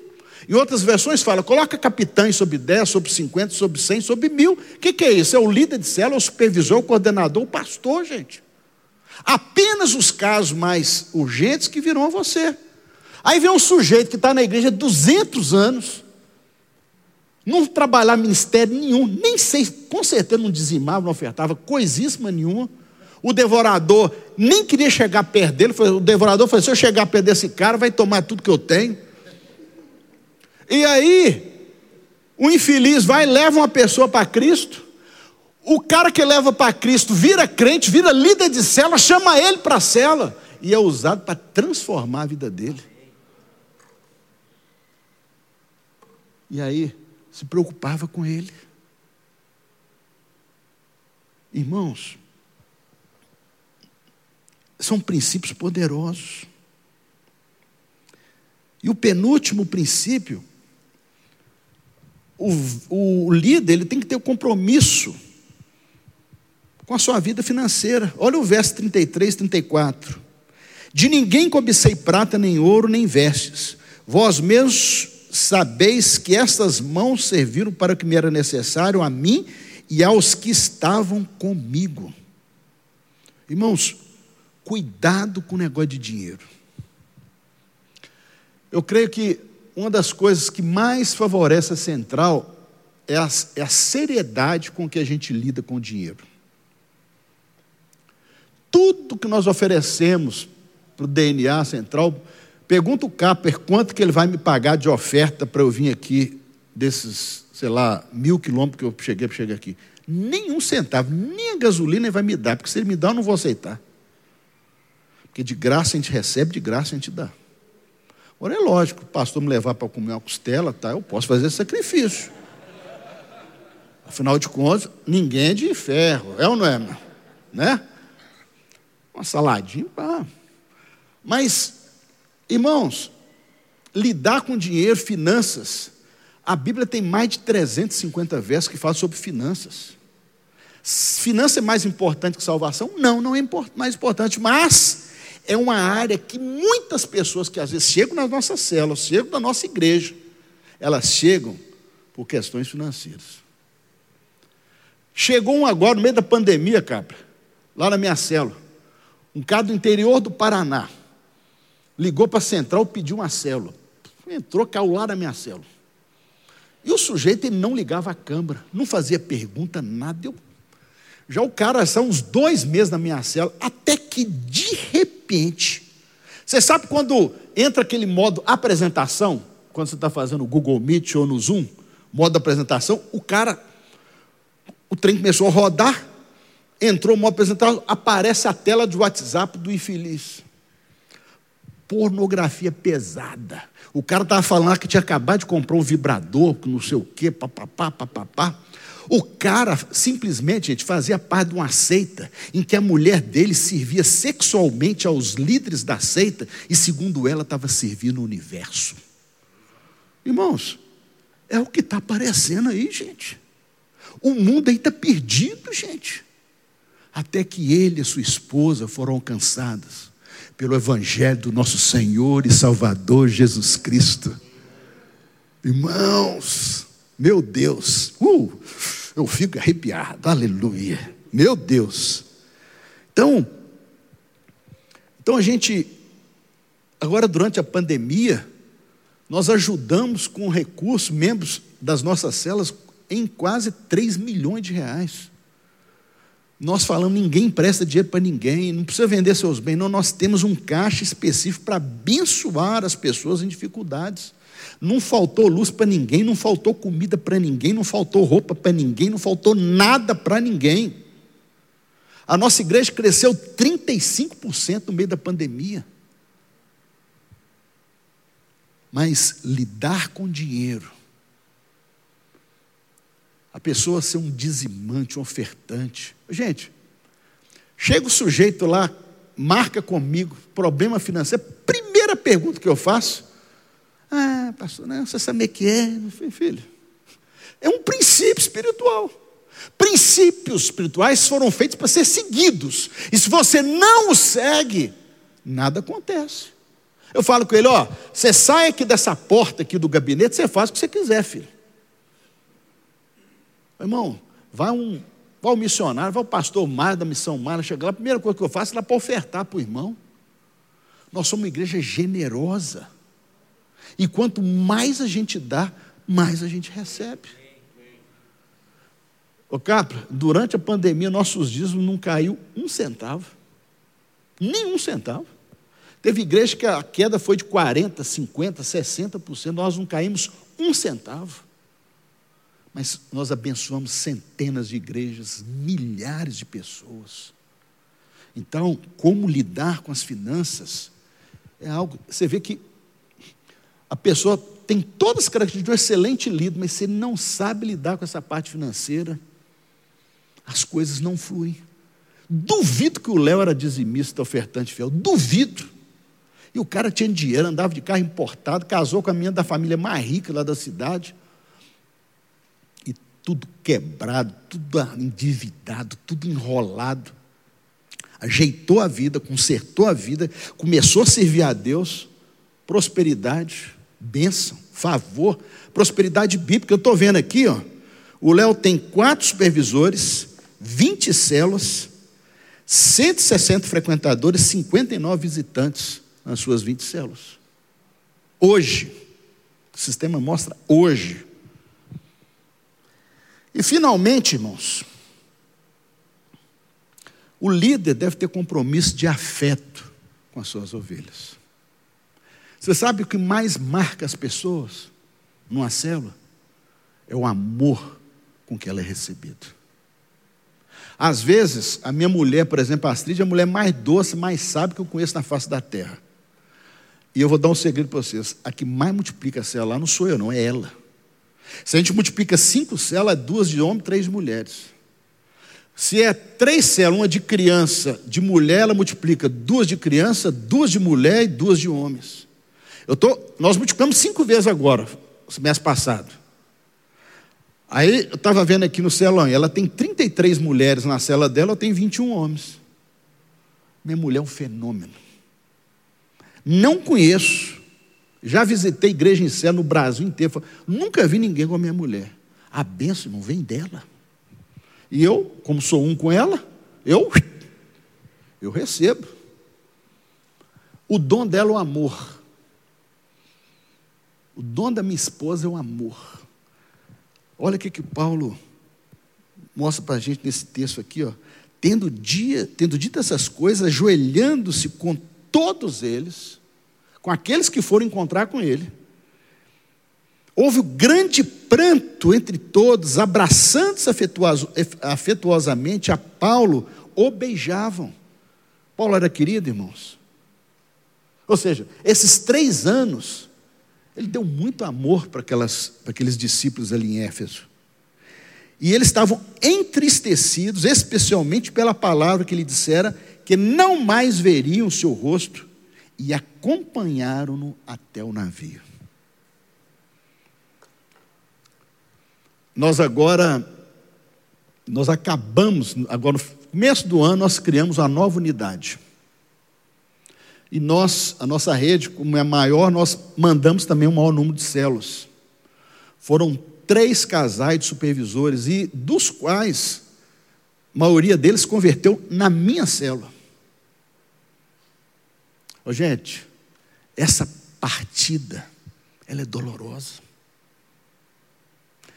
O irmão lembra a rede do pastor Flávio, a pastora Ana, teve uns anos atrás, ela estava decaindo, decrescendo, decrescendo. E Deus tocou meu coração. Eu peguei o meu casal de coordenadores mais frutífero, mais multiplicador. Falei, Ana, Deus tocou no meu coração para te dar o meu casal de coordenadores mais frutífero, mais multiplicador para você. A rede da pastora hoje é a segunda maior rede da igreja. E os velhinhos multiplicam mais que os novinhos. Porque Paulo, quando escreve aos Coríntios, fala: o maior dos dons é o. É melhor dar do que. Mas quando a gente mais dá, mais a gente recebe. E aí, agora então, foram três casais de supervisores que nós enviamos para pastorinar. E a pastora Thais chegou para Astrid semana retrasada e falou: Astrid, vocês mandaram os melhores seus. Irmão, porque eu há três anos atrás eu limpei, peguei o supervisor ruim, arranquei tudo, só pus top filé. Falei, irmão, você não quer. A célula está te cansando? Entrega sua célula para mim. Você não quer nada com você? Não, não é obrigado, não. Vai ficar em casa, vai ver Netflix, vai ver Dorama. Eu cuido da sua célula para você. Já liderei duas, três células assim, várias vezes. E aí, irmãos, a gente mostra, a gente vê então, por esse, esse princípio do afeto e amor às, às vidas, como Deus nos recompensa. E quando você vê a vida do apóstolo Paulo, o cara, gente, era matador de crente. O cara era perseguidor de crente. Olha que Paulo escreve aos Filipenses: judeu da tribo de Benjamim, fariseu, perseguidor da igreja. E de repente ele está aqui despedindo, indo para Jerusalém, e as pessoas chorando de amor por elas. Eu queria. Aí eu termino, chego de falar, acho que eu falei demais. Eu queria, talvez, pastor, se permitir, você fazer a pergunta que Deus colocar no seu coração, se eu puder, eu vou responder. Por quê? É terrível você ir para um, um seminário, alguma coisa, e sair com dúvida. Eu não sei se eu posso ouvir todas as suas, responder todas as suas respostas, eu não sei como é que, as perguntas, eu não sei o que o Marco Aurélio tem para mim aí. Mas assim, eu vim aqui para servir vocês. Estou hoje à disposição, amanhã, segunda-feira, eu volto para Belo Horizonte. Mas assim, dizendo para vocês uma coisa que eu aprendi quando eu fui gerente da área internacional lá do Sebrae Minas, que dizia o seguinte: não existem perguntas tolas, só os tolos não perguntam. Então, irmão, quando você vai fazer uma pergunta que você acha que é meio bobinha, você vai estar abençoando um outro que não teve, talvez, vontade de fazer aquela pergunta. Então,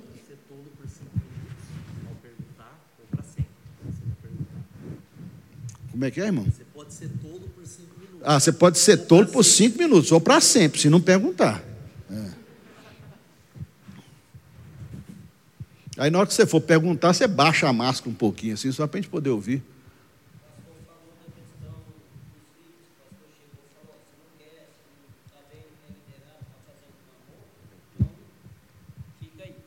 E aí esse processo, né, esse processo com essa, esse líder né? Chama para perto, cuida dele, caminha com ele para que ele possa vencer isso, né? Às vezes é um momento que está passando, às vezes é talvez culpa de não ter multiplicado. A gente tem alguns casos aqui, né? E a gente tem buscado fazer isso. Queria saber como que é esse acompanhamento.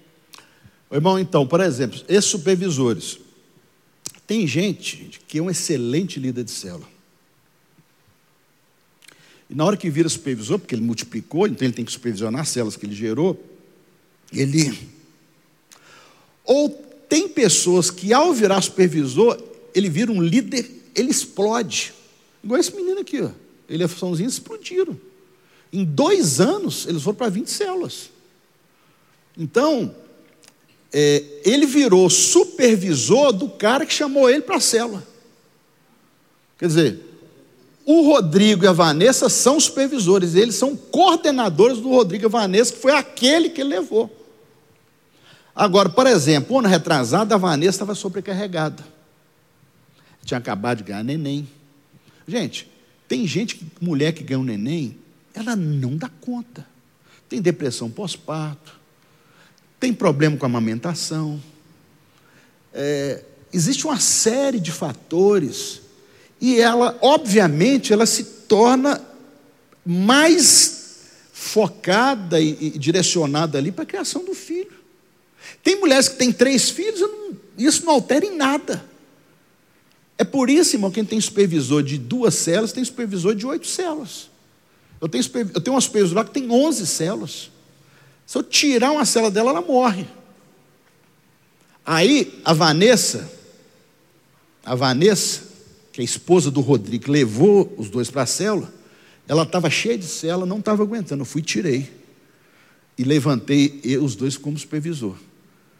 Ora, pergunta como é que está a Vanessa e o Rodrigo hoje. Estão bombando, a célula está bombando. Então a gente tem que estar sensível aos momentos que os nossos líderes passam. Ô, gente, tem momentos que a gente está dando a 30, tem momentos que a gente está dando a 60, tem momentos que a gente dá a 100 por um. Agora, não são todos que dão a 100 por um. Uns dão a 30, outros a 60, outros a 100 por um. Então, a gente tem que ter a sensibilidade, não pode ficar passando a régua. Tem gente que multiplica a célula a cada dois anos. E nem por isso. Agora, é, uma coisa que eu não tolero é pecado, irmão. Eu sou tolerância zero com pecado. Tem que ser tratado. Tá certo? Mas tem que reconhecer o momento que a pessoa passa. Oswaldo, fala um pouquinho para o pessoal assim. Não dá para comparar presencial com online, uhum. duas coisas diferentes, não tem comparação. Mas quais as vantagens para a central, para a sua célula, do modelo online nesse tempo? Eu tenho 212 células, 99% das minhas células são online. Agora, eu tenho célula que tem duas famílias dos Estados Unidos, tem gente de Portugal, da Inglaterra, eu tenho gente. Eu tenho gente, tem uma mulher aqui de Cambuí. Astrid vai batizar seis de Viçosa. Gente, Viçosa é igual Éfeso cidade idólatra, o povo lá é religioso, o povo todo mundo tem aquela a bichinha branquinha, pretinha, aquela dentro daquele oratóriozinho, né? Todo mundo tem a, a bichinha ali dentro. Povo católico, como eu já fui também. Lá na fazenda do meu avô tinha um negócio de uma vez por mês pôr a Maria lá em cima do pau, assim, uma coisa de, de flor assim. Gente, nação idólatra. Então, o online, o que aconteceu? Essa pessoa ficou muito mais à vontade. Primeiro, ela não tem que sair de casa. Segundo, se ela não está no momento bom, ela desliga ali a cama, ela está ali presente. Ela ouve uma palavra. Ela ouve um testemunho. Quando a pessoa. Você crê que a Bíblia é a palavra de Deus? Você crê nisso, filho? Você crê que quando a pessoa é exposta à palavra de Deus, algo de extraordinário acontece? Ô, gente, outro dia, pastor, eu expulsei um demônio online. Você crê que Jesus é onipresente, ele está em todo lugar? Você crê nisso? Você crê que ele é onipotente, que ele é todo poderoso? Você crê que ele é onisciente, ele sabe todas as coisas? Aí eu falei, não tive dúvida. Eu pelo, eu pelo é, WhatsApp, fazendo um vídeo com o WhatsApp, eu expulsei o demônio da mulher. A mulher estava três semanas sem tomar banho, reclusa dentro de um quarto, no meio da pandemia, não pode fazer visita, não pode. Tum! Um fogo naquela fuça daquele bicho, saiu o demônio, está tudo quanto é canto. A mulher está lá liberta, tomou banho, passou perfume, passou batom, estava toda bonitona. Falei, irmã, você vai até arrumar um namorado? Arrumar um namorado para você? Toda bonita. A bichinha estava fedendo, estava não sei o quê. Você imagina, 15 dias sem tomar banho, fundada com a roupa molhada, que cabelo esgrinhado, todo meloso, todo sebento, aquele negócio aí. Expulsa o demônio, tira a Maria Mulambo dela. A bichinha toma, irmã, vou arrumar um namorado para você, minha irmã. Então, o online, irmãos, aí, aí nós estamos aprendendo também. O pastor Daniel vai estar aí com vocês ele lidera a nossa comunicação. Por exemplo, eu estou com lá três mulheres do interior do Ceará que querem vir batizar. Estão na nossa cela desde março. E você não sabe o que, eu descobri, Capri? Essa semana, três vizinhas do meu prédio, catolicíssimas, estão frequentando a cela nossa há oito meses e eu não sabia. Eu tenho seis anos que eu chamo as parcelas, nunca foram. Mas um arquiteto que fez um serviço para elas, não sei o que, é líder de cela. Irmãos, 1 Coríntios capítulo 3. Uns plantam. Outros regam, outros. Olha, irmãos, se é outra célula que está colhendo essas vidas, glória a Jesus.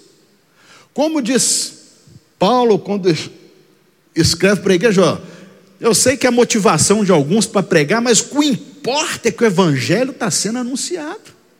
E quando o evangelho está sendo anunciado, que a palavra de Deus, o evangelho puro e genuíno, ele causa transformação. E outra, descobri essa semana também, o casal que me levou oito anos para o centro espírita, eu fui espírita do maior centro espírita lá da cidade de Juiz de Fora, chama Casa do Caminho.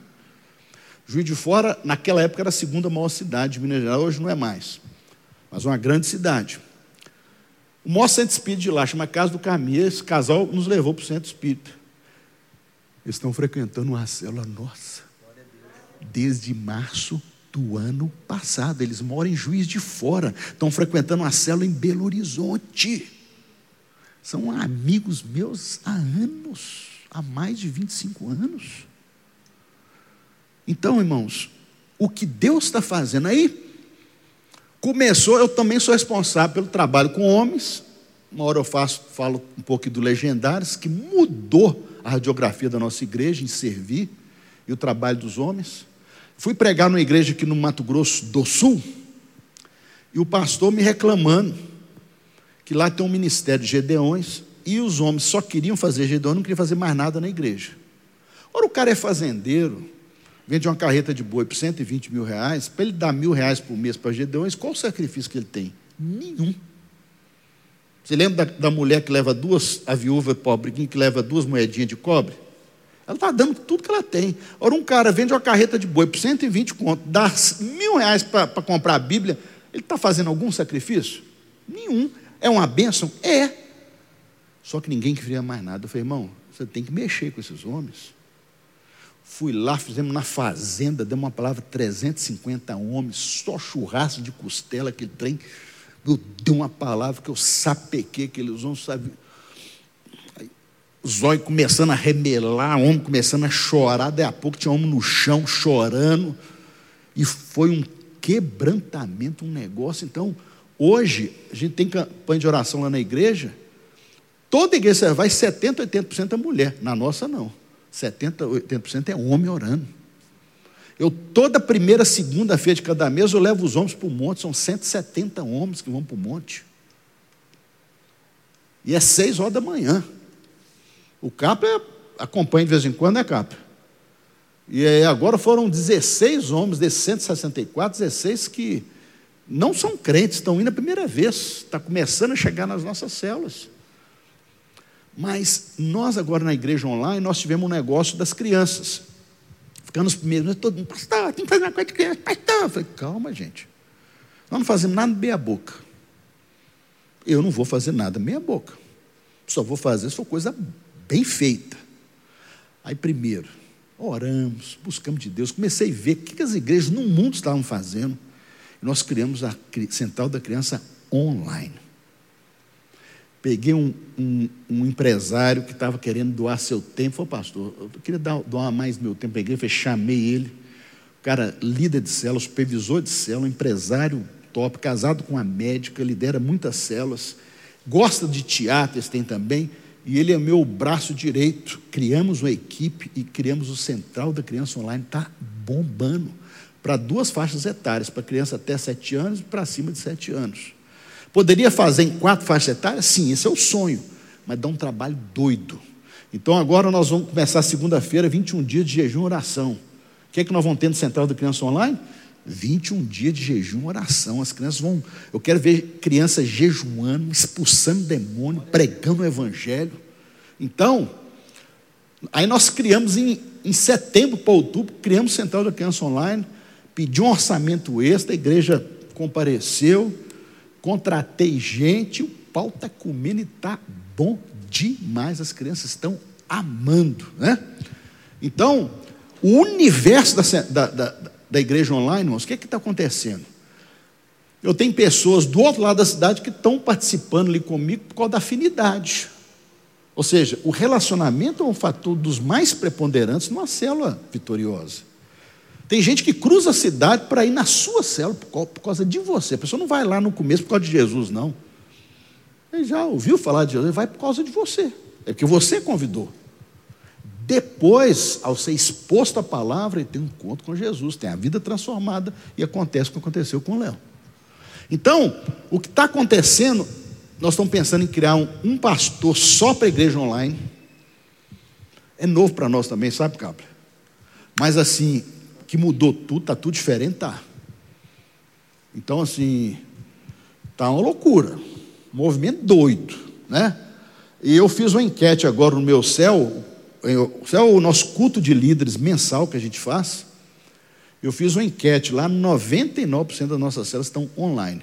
Tem um irmão que eu levei que não era crente, o irmão tem 350 empregados, fatura milhões de dólares por ano, 10 anos frequentando a igreja, não se converteu, só a mulher. Eu levei ele para a montanha na Guatemala. Ele gosta muito de esporte radical. Eu falei, cara, o que, que você acha de passar 72 horas na montanha com uma mochila e uma barraca? Pô, pastor, pô. Foi comigo. Lá o homem já foi batizado. Chegou no Brasil, foi batizado, casou, o cara era juntado, não era casado. Você acredita, pastor?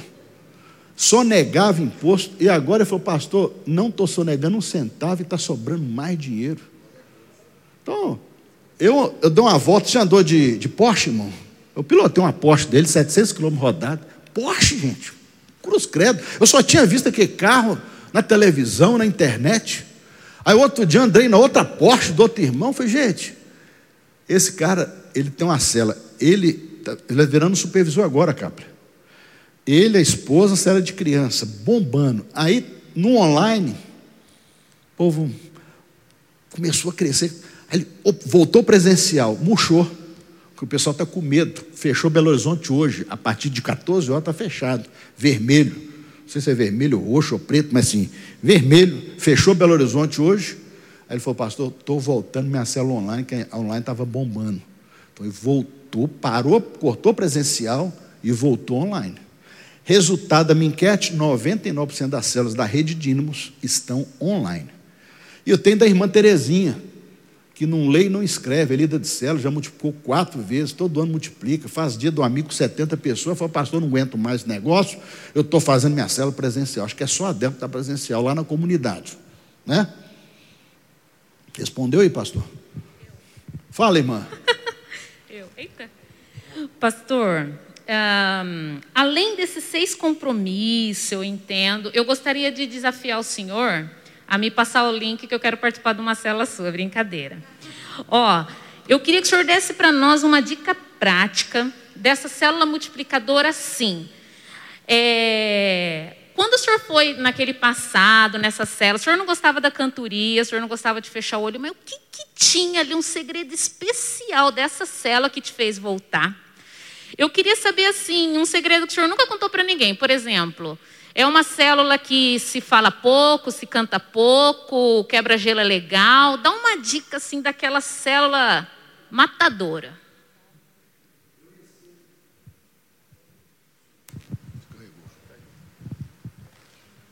Eu recebo muitas visitas de pastores lá na minha célula. Voltou? Não, seu problema aqui era entre a mão e o microfone.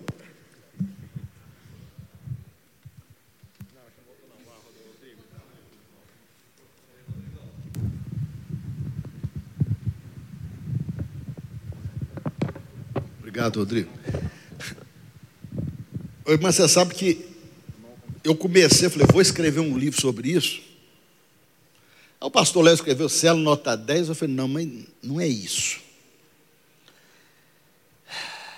O pastor Roberto Botrel, ele, acho que o Roberto já teve aqui, não teve, Capa? O pastor Roberto era o pastor da maior rede da igreja, era o pastor de jovens. Quando eu tinha 350 células, já tive 350, nós fizemos várias multiplicações, ele tinha 500 células. E ele, nós enviamos o pastor Roberto para a Espanha. Lá na Espanha, o Roberto me ligou e falou: Oswaldo, descobri o seu segredo. O seu segredo é relacionamento. Foi por quê, Roberto? Oswaldo? O que eu mais estou sentindo falta aqui na Espanha, eu não sou o Roberto da Central, pastor de jovens da Central. Eu sou o Zé, ninguém me conhece aqui. E eu comecei a sentir falta de gente. E o Roberto não é um cara assim relacional. Mas ele começou a sentir falta de gente. Aí ele chamava o cara do táxi, o cara do Uber, a mulher da padaria. E começou a levar esse povo para a cela e abriu a cela dele na Espanha. E ele multiplicou. E ele falou assim: Oswaldo, descobri o seu segredo. Que eu sempre fico, eu fico perguntando o segredo e nunca sei qual é o segredo, irmão. Eu estou doido para responder essa pergunta sua. Aí o Roberto falou: Eu descobri o seu segredo. O seu segredo é que você ama gente. Você adora estar do lado de gente.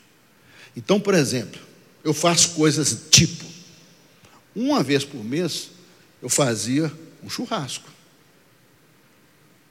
Eu não tenho habilidade de escrever, não leio a quantidade de livros que o Kapler lê. Eu tento, eu começo, leio. Eu estou com três livros lá lendo, estou lendo três livros de uma vez. Não estou terminando nenhum.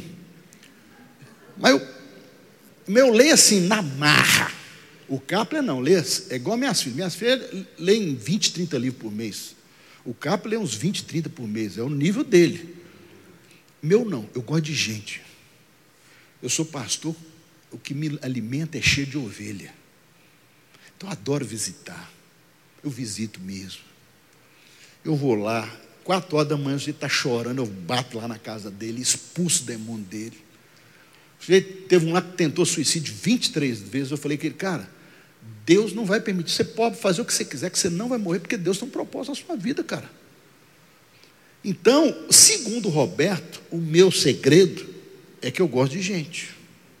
Então, eu tenho prazer em estar com as pessoas. E quando as pessoas, num mundo como esse, onde as pessoas estão egoístas, avarentas, buscam seus próprios interesses. Pais contra filhos, filhos contra pais, de repente tem uma pessoa que ama você do jeito que você é. Como, por exemplo, eu, eu já tive ameaça de morte, várias na igreja. Por quê? Quando eu vou falar para homens, eu quebro o pau. Tem que é, amacio o couro dos homens. Falo verdades na área sexual, tudo isso. E aí, você tem, é igual o jaca, irmã. Jaca, quem, gente, que ou ama jaca ou odeia jaca, não aguenta nem o cheiro. Eu sou doido com jaca, gosto de jaca mole, jaca dura. Então, eu tenho um rapaz lá, que eu pedi o afastamento dele do grupo de louvor, porque eu vi que tinha algo para resolver na vida dele. Aí depois mandou um áudio para mim de oito minutos, falando que estava mesmo no mundo do LGBT, que não sei o quê, que não sei o quê, que não sei o quê. Eu falei, filho, guarda o número do meu telefone que um dia você vai precisar. Um dia, na hora que você estiver no fundo do poço, eu vou estar de braços abertos para te amar e Deus vai se manifestar na, através da minha vida, na sua vida. Então, quando eu peguei esse, esses dois jovens, o rapaz era homossexual, a menina era homossexual, os dois se convertem, eu faço a libertação, expulso os demônios dele. A mãe dele é catimbozeira, batedora de tambor, dom de centro de macumba. Converte os dois, casei os dois, os dois foi totalmente restaurados, eles não têm trejeito nenhum. Então, isso para mim é a minha maior alegria. Então, assim, eu ainda não tenho a resposta para a sua pergunta, mas eu espero que um dia eu tenha, viu, irmão? Segundo o pastor Roberto, que eu gosto de gente demais. Porque se eu não gostar de gente, irmão, não adianta abrir. Não adianta abrir. Tem que gostar de gente. A última, não menos importante.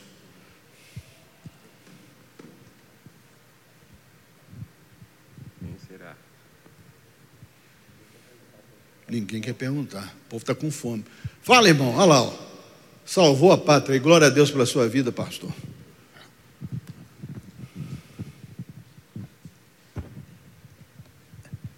É que, na verdade, pastor, você respondendo a irmã ali, e, e, minha mente voltou aqui quando eu ainda trabalhava. Eu sou aposentado agora. E, querendo ou não, eu me lembro, a gente Eu estou começando a ter a, a visão celular agora e dou graças até pelo pastor que tem. Mas a gente tinha uma célula dentro de um ônibus, quando eu trabalhava. Aí eu fiquei pensando, poxa vida, às vezes a gente é refém de um lugar, de uma casa ou de um salão. E eu me lembro que tinha até uma irmãzinha que hoje ela mora lá em Portugal, casada com um rapaz, também um irmão, um coach. Nós pegávamos o ônibus junto, ali a gente cantava, ali a gente falava do, do amor de Deus e as outras pessoas que nem eram crentes nos ouviam. E ali, só que ainda não havia o movimento celular, a gente não convidava para lugar nenhum. E aí eu pensei, falei assim, puxa vida, por que, ali naquele instante não, não, não, já não montamos, não montamos uma célula? Ou seja, dentro do ônibus, onde nós pegávamos o ônibus no ponto final e até o final lá em Campinas, no caso, eram 50 minutos. É lógico que quebra-gelo, palavra, ia ser tudo embolado, mas é, é, daria para fazer algo de, dessa forma, pastor? Ô, irmão, não foi a igreja moderna que inventou célula. Quem inventou célula foi Deus. Ele começou lá em Êxodo capítulo 18. E Jesus, o que que Jesus veio? Ele, Jesus foi a primeira pessoa que abriu sua célula, com 12 caras. Um, inclusive, escafedeu lá. E creio que para nos ensinar de que nós não somos perfeitos, e de que nós vamos ter perdas. Vai ter pessoa que nós vamos investir nela, dar tudo para ela, e ela vai. Ó, então, oi, mas nós temos cela. Eu enviei um casal de jovens para a África, para Angola, para começar um trabalho com crianças no bairro, no bairro mais pobre da segunda maior cidade de Angola, do Lubango. E crianças de 3 a 6 anos, que, segundo estatística, era a maior mortalidade infantil.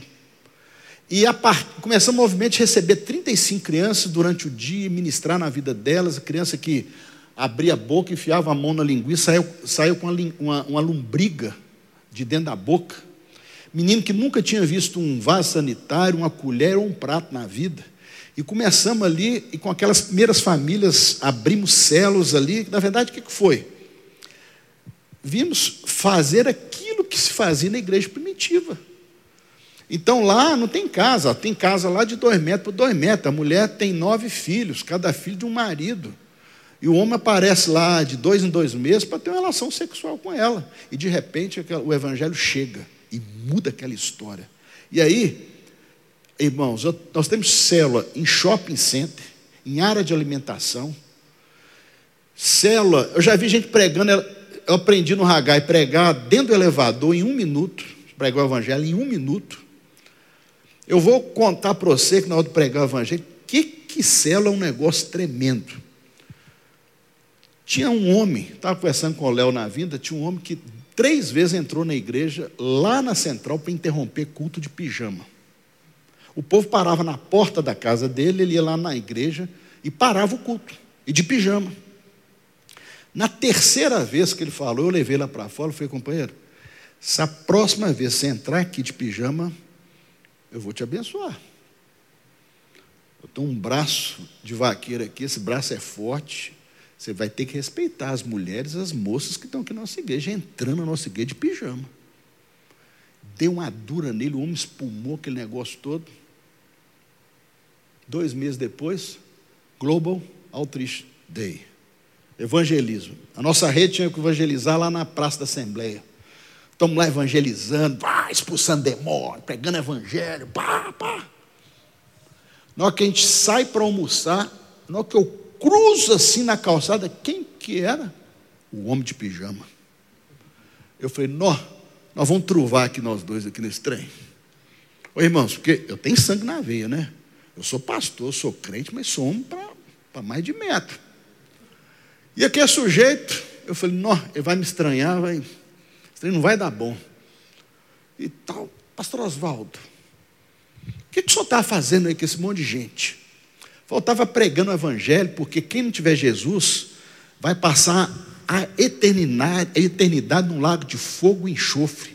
As pessoas têm que entender que elas são zero sem Jesus, que elas não valem nada sem Jesus, que elas são uma porqueira sem Jesus. Aí os irmãos olhando para mim assim, falou, pastor, sou... Eu falei, gente, como é que João Batista pregava o evangelho? Raça de víboras. Quem diz que podeis escapar da ira vindoura, arrependei-vos, porque o reino de Deus é chegado. É assim que João Batista. Ou então, igual o pastor Márcio Valadão, meus irmãos, meus amados, né? Então, ô gente, ele falou assim, pastor, o que, que eu tenho que fazer então para não ir para o lago de fogo e enxofre? Eu falei, você tem que se arrepender, entender que você é um pecador, que você vai queimar para a eternidade no quinto dos infernos, e você tem que parar de entrar de pijama nas igrejas. Resultado, ele chamou o filho dele, adolescente, 15 anos de idade, chamou, vem cá, filho, vamos aceitar Jesus. Ali ele orou, aceitou Jesus, virou meu BFF de Facebook e tudo, irmão. Então, assim, irmão, célula, nós hoje fazemos, hoje nós temos várias, nós chamamos de O2, nas escolas, nas universidades, nos hospitais. Eu tenho um irmão que participa da célula dentro do CTI com aquela roupa toda, está lá firme na célula, dentro dos tribunais, né? Nós estamos cheios de Exu capa preta lá em Brasília. Temos ou não temos? Deus vai mandar um fogo naqueles Exu capa preta lá, vai ou não vai? Então, assim, nós temos abrindo célula, abrindo casa de paz e quanto é lugar. Então, todo lugar é possível, inclusive dentro do ônibus, irmão. Amém?